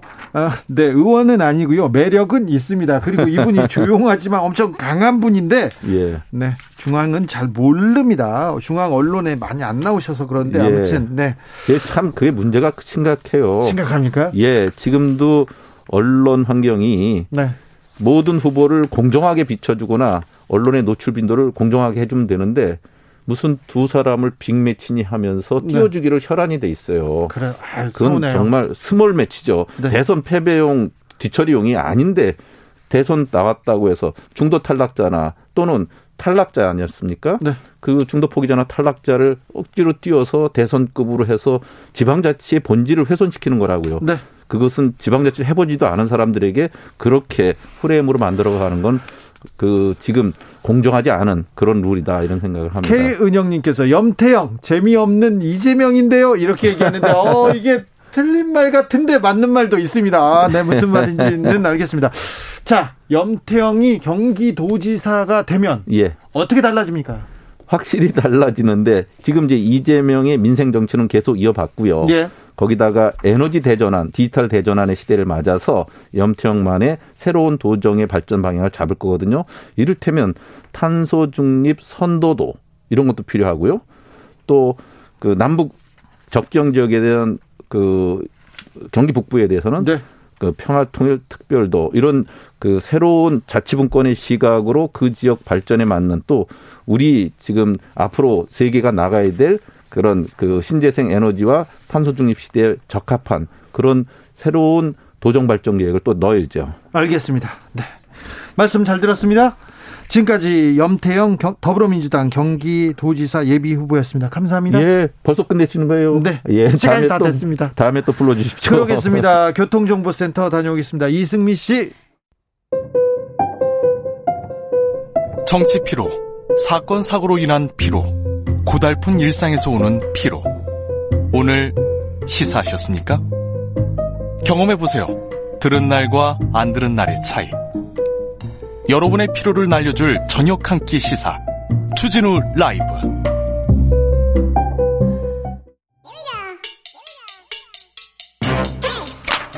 뉴스를 향한 진지한 고민 기자들의 수다. 라이브 기자실을 찾은 오늘의 기자는 미디어오늘 정철훈 기자입니다. 어서 오세요. 안녕하세요. 네, 정철훈 기자. 네. 아, 고민이 뭡니까 요새? 요새 고민이요? 네, 어, 너무 많은데. 네, 고민 너무 하이든님께서 정철훈 기자님은 김치찌개 잘 안 드실 듯 요즘. 네, 김치찌개 해주시면 맛있게 먹을 자신이 있는데, 네. 당선자께서 또 김치찌개를 해주신다고 기자들한테. 그래서 기자들이 기대가 큽니까? 근데 이제 좀 당선자께서 좋아하시는 그런 기사를 써야 네. 김치찌개를 얻어먹을 수 있지 않을까라는 미디어. 오늘 인수위 출입 네. 어떻게 되고 있습니까? 저희는 이제 쫓겨났고요. 그 아. 단체 채팅방에서도 쫓겨났고. 채팅방에서도요? 그러니까 원래 이제 국민의힘 출입을 하던 기자가 네. 인수위 출입도 해- 했었는데 네. 그 모여 있는 단톡방이 있습니다. 거기서 쫓겨났습니다. 아니 그런데 네. 어 문제 제기하는 다른 매체들은 또 다 잘 들어가는 것 같은데 근데 근데 예. 왜 미디어 오늘만 이렇게 콕 집어서 그럴까요? 뭐 저희만 그런 건 아니고요. 뭐 뉴스타파나 뉴스버스 같은 곳도 예, 지금 처리가 안 되고 있습니다. 아니 그런데 다른 매체 기자들은 뭐라고 합니까? 어, 타사 기자들이요. 네. 그러게 좀 이례적이긴 한데 뭐 왜 그런지 모르겠다 다들 그러는데 이제 얼마 전에 이준석 대표가 뭐 당선자의 심기와 관련된 건 아니겠냐라는 취지로 또 한 방송에서 말씀하셨더라고요. 아유 당선자가 그러면 지금 야 미디어 오늘 뉴스타파 빼 이렇게 했을까요? 잘 모르겠습니다. 네. 네. 아무튼 이런 것들이 좀 취재를 좀 어렵긴 하는데 네. 뭐 어쩔 수 없죠. 뭐. 네네. 뭐, 뭐 우리는 뭐 맨날 쫓겨나고 그래, 그러면서 했잖아요. 아, 그나저나 오늘 저기 나온 판결 보니까 그 2018년에 어, MB 해외 비자금 의혹 제기했던 그 MBC 스트레이트랑 네. 주진우 기자 상대로 이명박 전 대통령이 민사소송 제기했던 거 오늘 또 네. 항소심에서도 승소하셨더라고요. 제가 얘기했죠. 또 승소하셨는데 네. 비결 좀 알려주십시오. 저는 안 지죠. 네. 특별히 이명박 전 대통령 주변 사람들한테는 절대 지지 않습니다. 특별히 비결이 있으시다면 아니 저는 그 근거 네. 어, 사실을 사실을 따라가기 위해서 엄청 음. 노력하지 않습니까? 제가 미국에 몇 번 가가지고요. 미국 국무부와 재무부 자료를 문건을 갖다가 공개했어요. 거기에 나와 있는 계좌를 공개했어요. 그래서 그 음. 야. 계좌를 가지고 국세청이나 검찰에서 좀 조사해 달라 했더니 안 해주더라고요. 음. 안 해주고 소송을 당하고 지금까지 끌려 다녔는데 원래 무죄였던 사건을 무죄 받은 거예요. 네. 네. 자, 축하드리고요. 네, 아니에요. 뭐. 하루 이틀인가, 야, 한두 번 이겼나. 자, 오늘은 어떤 이야기로 가볼까요? 아, 오늘 이제 문재인 정부가 한 달 정도 남았더라고요. 그렇습니다. 이, 예. 자, 인수위도 한 달 남았고요. 취임식도 네. 한달 남았습니다. 네, 문재인 정부가 사실 언론 개혁의 열망 속에 집권을 했는데 네. 사실 요 대목에서는 국민 기대에 부응하지 못했다고 생각을 합니다. 네. 어, 근데 그럼에도 좀 언론 미디어 분야에서 좀 차기 정부가 좀 계승하고 좀 그 발전시켜야 할 좀 유의미한 변화가 있지 않았나 해서 좀 몇 가지 가져와 봤는데요. 네. 하나는 방송통신위원회에서 2020년 12월에 이 21개 지상파 사업자 162곳의 방송국 제어가를 의결하면서 어, 제어가 조건을 건 게 하나 있습니다. 이게, 네. 이게 역사상 최초의 제어가 조건이었는데 이 방송사별로 비정규직 인력 현황 및 근로 실태를 제출하고 음. 비정규직 처우에서 방안 마련을 해라. 요게 이 방통위의 제어가 공통 조건이었습니다. 요게 되게 역사적인 의미가 있는데 네. 그동안에 이제 제대로 집계조차 되지 않던 이 방송사 비정규직 규모와 임금 체계, 불합리한 노동 조건이 지속되고 있는데 이 과정에서 좀 의미 있는 걸음이었다 이런 평가가 있고요. 그리고 ABC 협회, 이 믿지 못하는 ABC 협회 부스, 이거, 이거에 대한 또, 어, 뭐지? 이 신뢰할 네, 수. 있도록 이렇게 좀, 예, 그 작년 대해서 또 작년 조사했었죠. 7월에 이제 문체부에서 이 부, 부스 부풀리기 논란이 끊이지 않던 네. 이 ABC 협회 부스 공사 결과 신뢰할 수 없다 이러면서 정책적 활용을 중단을 하고 그 대신에 이 언론중재위원회 시정공고 건수 그리고 언론사의 자율심의 결과 편집위원회 독자위원회 설치 운영 여부 등 어떤 언론의 사회적 책임 지표가 포함된 이 새로운 정부 광고 집행 기준을 내놨습니다. 그러니까 이게 이 의미가 있는 거는 어, 신뢰할 수 있는 언론사가 더 많은 광고 수익을 거둘 수 있다 이런 네. 공공적인 원칙을 만든 것이 기 때문에 저는 네. 이제 의미가 있다고 보고 있습니다. 그렇죠. 그리고 우리 세금으로 지금 언론사들한테 광고를 많이 주고 있어요. 우리 세금인데, 어, 이게 지표가 아예 그 데이터가 잘못됐어. 그래서 어디는 많이 주고 어디는 더 적게 줬는데, 세금이 나가는 만큼 이건 공정하게 집행해야죠. 예, 그리고 사실 지금까지 문제 중에 또 하나는 이 정부 광고 규모가 지금 1조가 넘어가거든요. 연 연간. 우리 세금 1조 원이 넘게 일로 들어가고 예, 있어요. 근데 정확히 어떤 언론사에 얼마나 집행되는지 알 수가 없었습니다. 지금까지. 지금까지는요. 예, 그래서 이제 시민단체에서 행정소송을 했고 그게 작년에 1심 판결이 나왔는데 네. 어, 다 공개해라 이런 판결이 나왔습니다. 정보 광고 집행 정보를 여기에 대해서 이 문, 이제 문체부 산하에 있는 한국언론진흥재단이 항소하지 않고 그냥 법원 결정을 그대로 수용을 했습니다. 네. 그 대목도 좀 의미 있는 변화라고 볼 수 있습니다. 언론 자유지수도 높아졌고요. 또 어떤 의미가 또 있었을까요? 네, 어, 언론계 전문가들한테 여쭤봤는데 가장 큰 문재인 정부의 성과는 언론을 향한 직접적 개입이나 통제가 없었다 이 점을 꼽았습니다. MB 그렇죠. 정부 시절에는 국가정보원이 공영방송 장악을 했고요. 문건도 많이 나왔었는데 네. 박근혜 정부 시절에는 청와대 홍보수석이 KBS 보도국장한테 직접 압박 전화를 걸어서 네. 역사상 최초로 방송법 위반 유죄 확정 판결을 받기도 했습니다. 이정현 전 새누리당 대표였습니다. 네, 맞습니다. 자. 현 정부에서는 이런 어떤 개입 통제 정황이 드러나지는 않았습니다. 네, 그것만 해도 언론을 이렇게 공정하게 객관적으로 이렇게 두기만 해도 큰 의미는 있어요. 뭐 부족한 거는 있었지만 네. 그렇다고 봅니다. 네, 그러니까 민주당의 부족, 부족한 부분이 분명히 있었는데 새 정부에서 좀 개- 계승해야 될 어떤 정책 과제들은 좀 계승했으면 좋겠습니다. 그렇습니다. 네. 직접 개입 이런 거는 절대 있을 수 없는 일인데요. 어떻게 하는지 지켜보겠습니다. 어떻게 하는지 지켜보고요. 맨 앞에 서 있겠습니다. 맨 앞에서 잘못되면 제가 막겠습니다. 안 막, 못 막으면요. 어쩔 수 없어요. 어쩔 수 없는 게 아니라 끝까지 막아보겠습니다. 우크라이나, 우크라이나를, 우크라님께서 미디어 오늘 저희가 심기 응원해 드릴게요. 5767님께서 정초롱 기자님, 걱정 마세요. 정치자는 알고 있습니다. 정의가 무엇인지 화이팅입니다. 정초롱 기자는 처음입니다. 어우, 좋은데요? 정철훈 기자님 앞으로 정초롱으로 불러보고. 아, 좀 쑥스럽네요. 네. 네. 초롱 예쁘고 아, 좋은데요. 네. 너무 안 어울려서. 다음 네. 뉴스는요? 어, 서울중앙지검이 지난 6일 이 한동훈 검사장의 채널A 사건 네. 강요미수 공모 혐의 어, 무혐의 처분했습니다. 무혐의 처분 내렸어요. 뭐 2년 만에 결정인데 네. 이 부분 관련해서 이제 채널A 쪽에서 입장이 나왔습니다. 뭐라고 했어요? 기자들 입장이 나왔는데 이 검언 유착의 실체는 처음부터 없었다. 검언 유착 프레임은 완벽히 깨졌다. 그런데요, 채널 A에서 검찰 수사 전에 먼저 자기네들이 조사를 해가지고, 어, 잘못했습니다. 잘못했습니다. 그러면서 그 이동재 기자 해고했잖아요. 네, 맞습니다. 그래서 이게 약간 당황스러운데 그러니까요, 이거. 이 최근에 나온 입장을 보면 어, 이동재 전 채널A 기자의 복직을 이제 요구를 합니다. 그러면서 검찰 수사 과정에서 언론사로서의 채널의 명예는 훼손됐다. 이런 주장을 하면서 뭐 권한 유착에 대한 검찰의 적극 수사를 촉구하기도 했는데 제가 좀 안타까운 지점은 뭐냐면 이날 이 채널의 기자들 입장을 보면 취재윤리 위반에 대한 반성의 모습을 찾기 어려웠다. 요 지점입니다. 그러니까 앞서 서울중앙지법에서 이제 이동재 기자 1심 재판에서 이제 부장 판사가 이런 말을 네. 했습니다. 검찰 고위 간부를 이용해 선처 가능성을 언급한 건 이 명백히 취재윤리를 위반한 것으로 도덕적으로 비난받아 마땅하다 이런 말을 했거든요. 그러니까요, 지금 검찰하고 언론하고 어느 정도, 어, 유착됐는지, 어느 정도 뭐, 뭐, 짜고, 뭐, 뭐, 뭐 어떤 기획 수사를 했는지는 모르게 그건 밝혀지지 않았습니다만 이동재 기자가 취재 윤리를 위반한 거는 명확하고 네. 그리고 그 녹취록을 보면 녹취록을 보면 윤리 위반으로 비난받아 비판받아 마땅합니다. 네, 맞습니다. 그건 이제 사실 법적인 결과랑은 다른 맥락으로 볼 수 있는데. 네. 그리고 이건 잘못됐어요. 그리고 아까 진행자께서 말씀하셨던 그 채널A 그 내부 진상조사 보고서가 있습니다. 예, 거기 예. 보면 되게 수상한 대목이 굉장히 많은데 그게 또그 이동재 기자 재판에서 증거로 또 채택이 안 됐습니다. 뭐 그런 부분들 증거 부족 부분들이 분명히 있어서 그 이번 그 무혐의 관련해서도 뭐 민주언론 시민연합이나 참여연대 쪽에서 검찰이 너무 부실 수사를 했다. 적극적으로 수사를 하지 않았고 사실상 이 납득할 만한 진상규명 노력 없이 어, 정치적인 면죄부를 준 거다. 이 부당한 검찰 권력 행사 의혹에 대해서 이런 주장을 하기도 했습니다. 네.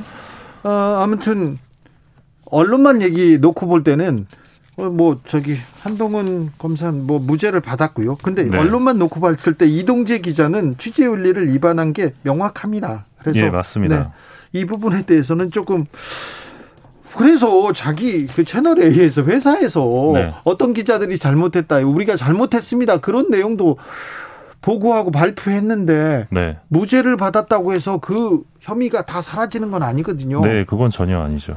그런데 아, 그런 것처럼 얘기하니까 아는 분들이 이렇게 얘기하니까 조금 놀랍네요.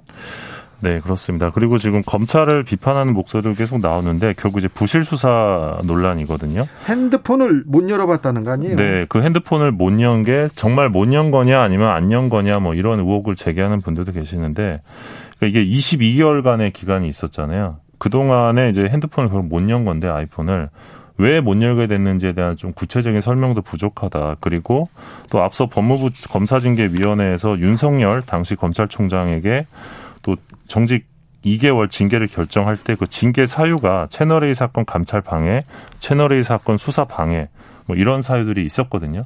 그래서 이런 것들이 존재하기 때문에 여전히 국민들 입장에서는 어, 이 이동재 기자의 무죄권이나 또 한동훈 검사장의 무혐의권에 대해서 어, 조금 수사가 좀 부족했던 것 아니냐. 또 이제 검사장 이제 제 식구 감사기였던 것 아니냐 이런 의혹을 가질 수밖에 없는 것 같습니다. 그런 비판이 나올 수도 있죠. 근데 그렇죠. 공사 사모님께서 미디어 오늘 후원하고 싶어요. 어우 정초롱 기장님 때문에 방법 좀 알려주세요. 언제나 응원합니다. 그 유명한 메이저 언론사 아, 되시기를 꼭 바랄게요. 파주에서 응원합니다. 그런데 유명한 메이저 회사는 미디어 오늘이 되려고 안 합니다. 네.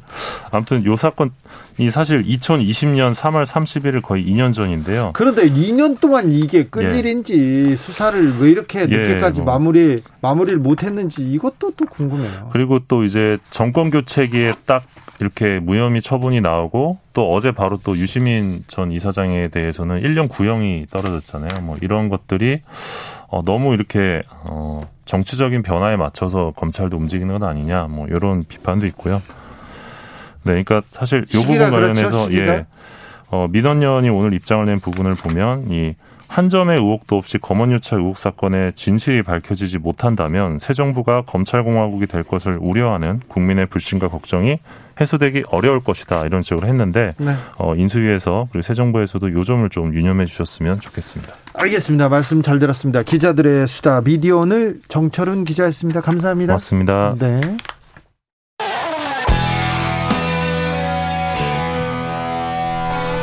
스치기만 해도 똑똑해진다. 드라이브 스루 시사 주진우 라이브.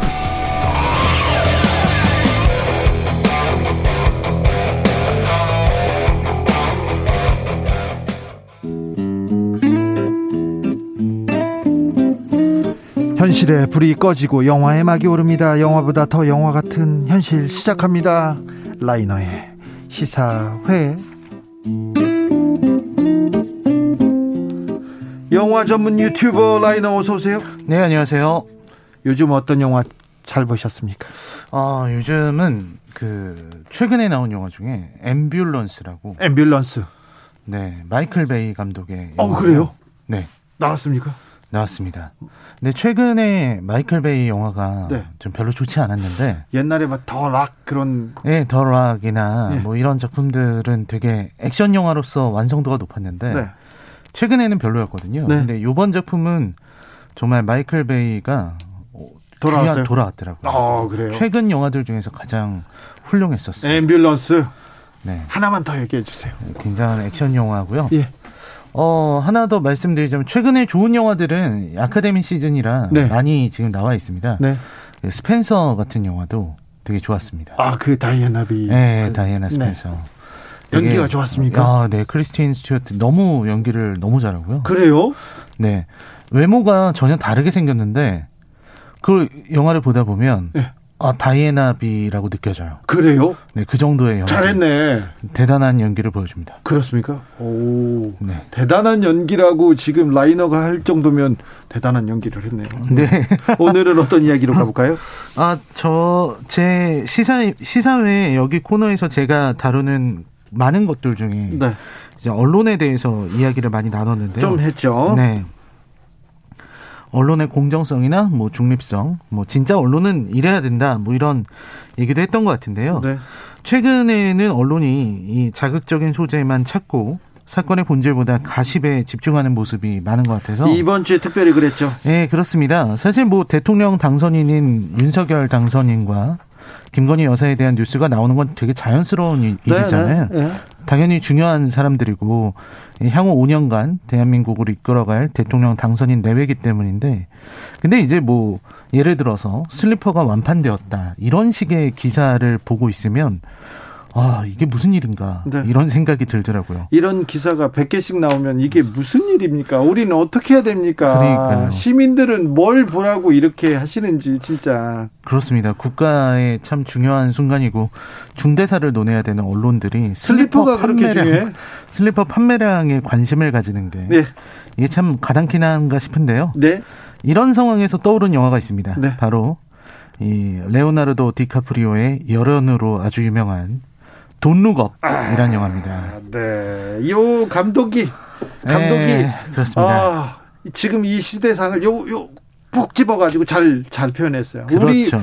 미국에서 있는 일인데 우리나라 사람들이 보면 다 가슴을 칠 만한 그런 일입니다. 그런 일입니다. 예, 네, 아담 맥케이라는 감독인데요. 네. 지난번에 우리 시사회에서 바이스, 바이스. 네, 빅쇼트 전부 다 소개해 드렸습니다. 네. 참 굉장히 흥미로운 영화 감독이고요. 정말 아주 날카로운 이런 칼날을 갖고 있는 사람이라고 생각을 합니다. 아, 빅쇼트도 참 좋은 영화였었고요. 그다음에 바이스 같은 경우도 이제 그 그때 당시에 딕 체니라고 하는 부통령을. 네, 부통령의 얘기를 아주 어, 잘 표현을 했는데 그래서 어떤 빅쇼트든 바이스든 두 작품이 모두 실제 있었던 사건의 실화 기반의 영화라서 이런 것들만 만드는 감독인가 생각을 했는데 돈 룩업을 봤을 때 네. 아, 이 사람의 특기는 진짜 잘하는 거는 풍자구나. 네. 라는 생각을 했습니다. 예. 돈 룩업의 풍자는 정말 엄청났었고요. 네. 어, 그래서 이런 어떤 직접적인 이 풍자 능력이 아주 훌륭하고 아주 유머러스하고 그러면서도 이 세상에 특히 이 미국 사회 더 나아가서는 어떤 인간 사회의 본질을 꿰뚫고 있는 감독이다 이런 생각이 들었습니다. 네. 네. 좋아하지 않을 수가 없는 영화죠. 아 그렇습니다. 아주 흥미로운 영화입니다. 돈 룩업 영화 속으로 들어가 볼까요? 네. 영화는 두 사람의 과학자를 보여주면서 시작을 합니다. 네. 이 두 사람은 미시간 주립대학교의 사제관계로 있는 사람인데요. 네. 민디 교수. 이 민디 교수가 바로 레오나르도 디카프리오입니다. 네. 네. 그리고 박사과정 학생이 이제 디비아스키인데 네. 우리가 또 이 저기서 다뤘어요. 네, 제니퍼 로렌스. 예. 네, 제니퍼 로렌스인데요. 시사회에서 다룬 인물이죠. 네. 그래서 해성을 발견을 했고요. 예. 그 해성을 발견해서 너무 신나 있는 상태였죠. 네. 그리고 민대희 교수가 이제 아 그런 해성의 궤도를 한번 확인해 볼까 하고서 계산을 했는데 거기서 충격적인 사실을 알게 됩니다. 네. 바로 해성이 지구와 충돌한다는 충돌하는 경로로 해성이 날아오고 있다는 것을 알게 되죠. 그리고 민디랑 디비아스키는 당연히 너무 크게 놀라게 되고요. 네. 아, 그리고 이 둘은 백악관으로 긴급 이송됩니다. 그렇죠. 이거 중요한 일이니까요. 네, 국가의 중대사가 걸린 일이니까 처음으로 이제 이, 이 그러니까 공부만 하던 대학 교수랑 박사과정 학생이니까 아무것도 모르고 처음에 이제 군대 그 공군 기지에 가서 수송기 타면서 덜덜 떨고 네. 이러면서 백악관까지 가게 되는 거죠. 그렇죠. 지구 충돌하는 지구적 전 지구적 사건이니까 아, 일단 백악관으로 갑니다. 네, 일단 급하게 왔는데요. 그리고 이제 진정을 할 수가 없습니다. 네. 아, 대통령에게 이제 어, 지구가 멸망할 겁니다. 이걸 설명을 해야 되는 네, 네. 그런 상황이고 급해 죽겠는데요. 근데 문제는 백악관의 상황이 굉장히 기묘하다는 겁니다. 예. 여기 대통령이 제이니 올린이라는 대통령이거든요. 네.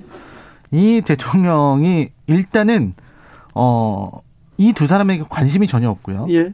그리고 신입 대법관 임명 문제로 홍역을 치르고 있었습니다. 다른 정치 사안 때문에 정신이 없어요. 네, 이 대법관 문제 때문에 이 대법관이 저지른 여러 가지 사건들 때문에 자격 없는 사람을 대법관으로 임명했다. 이런 얘기 때문에 난리가 난 거죠. 네. 거기 또, 또 스캔들도 터져요. 네, 스캔들 터집니다.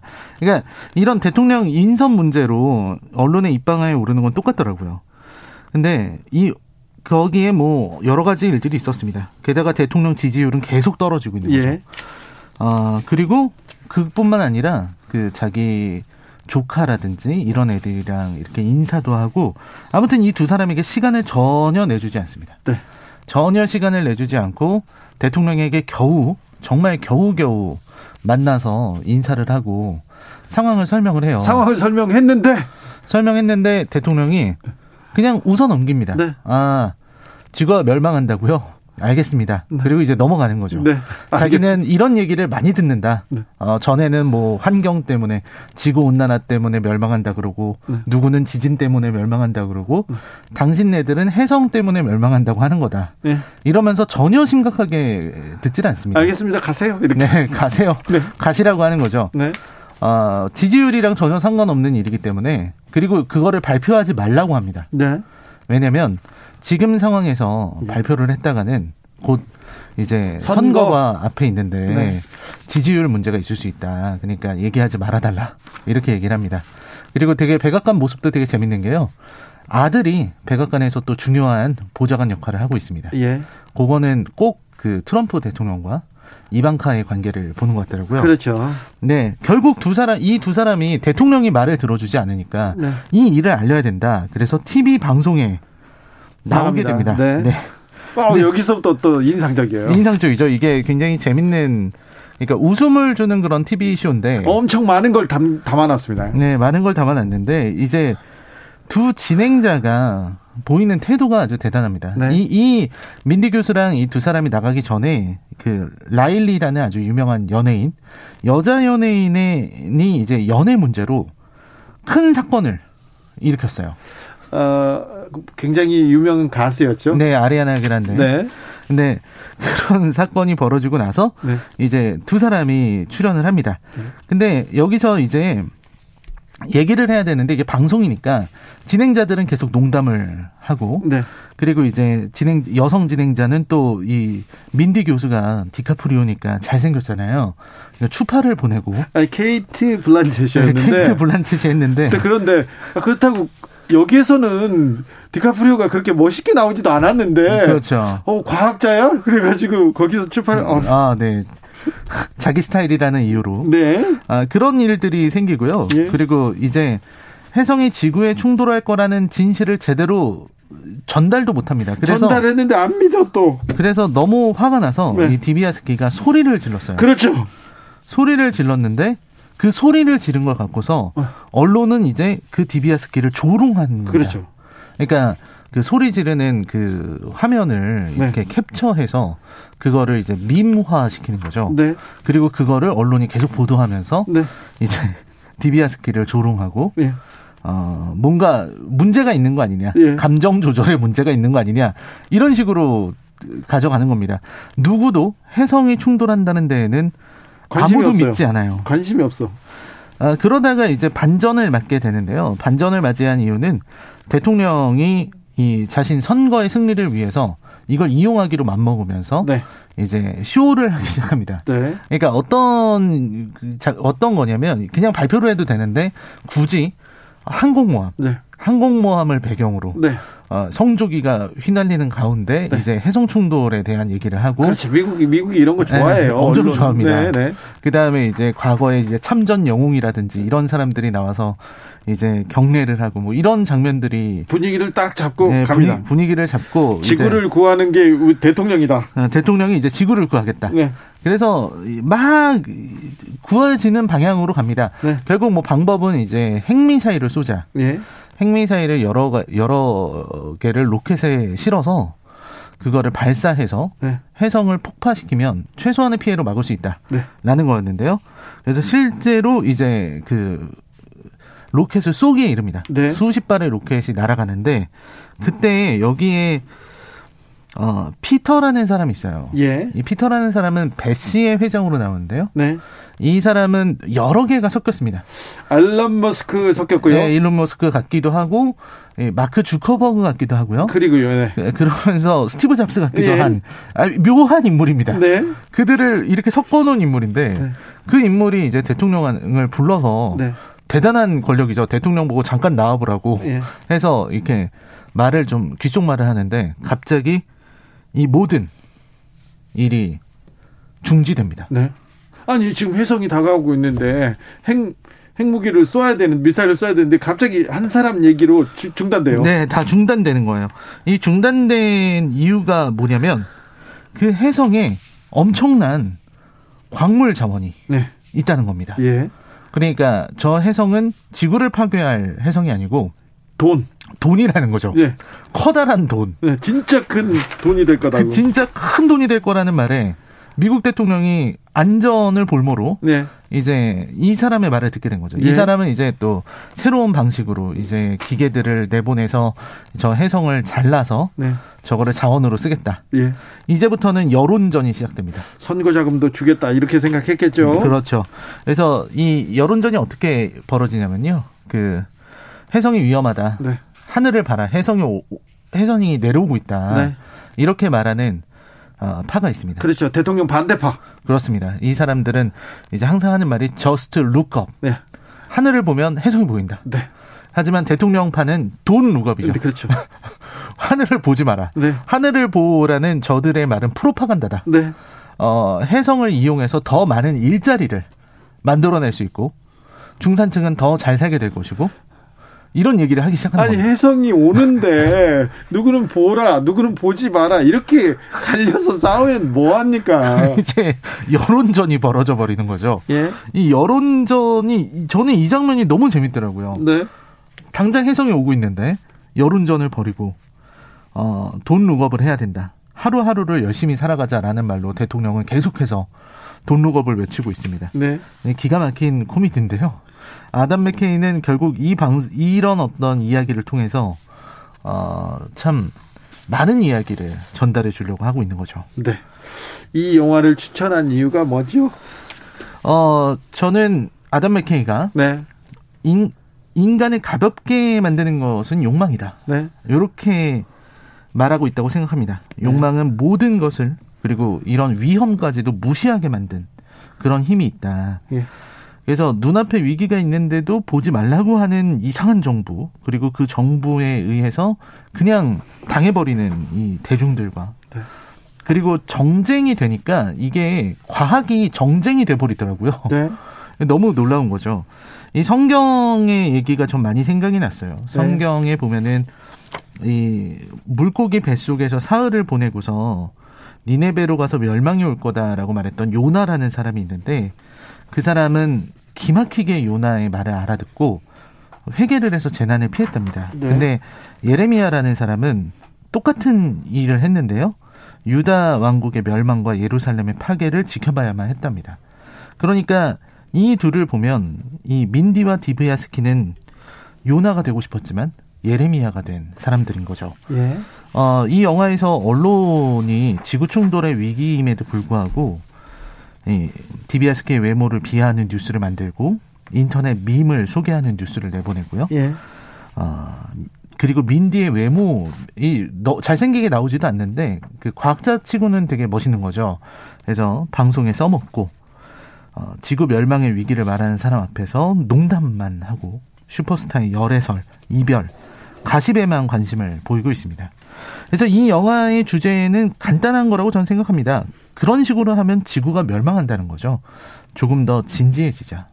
진지하게 모든 일을 바라보자. 이게 아담 맥케이의 외침이었다고 저는 생각합니다. 아담 맥케이가 한국을 보고 한국을 보고 이 영화를 만들지 않을까. 어, 실제 한국 얘기가 조금 나와요. 아, 네. 한국의 위상이 얼마나 큰지 디카프리오가 그랬던가요? 아 아무도 관심을 가져주지 않는데 사우스 코리아에서 관심 가져준다느니 그건 좋은 일이야. 막 그런 네, 네, 가사가 얘기들이 것 같아요. 나와, 그죠? 나옵니다. 네, 네. 그러니까요. 그런데 한 사안을 가지고 우리나라처럼 이렇게 딱 갈라져 가지고 이렇게 보고 저렇게 보고 해서 충돌하는데 돈 룩업 보면은 많은 분들이 많은 생각을 하게 될 것도 같습니다. 그죠? 네, 네. 그래서 가져오셨구나. 네, 그렇습니다. 김상민 님께서 참을 수 없는 욕망의 무거움. 네. 그런 얘기도 했습니다. 알겠어요. 시사의 오늘의 작품은 Don't Look Up이었습니다. 라이너 감사합니다. 네, 고맙습니다. 오아시스의 Don't Look Back in 거 들으면서 저는 여기서 인사드리겠습니다. 우리 애청자 퀴즈는요, 황인범이었어요. 황인범.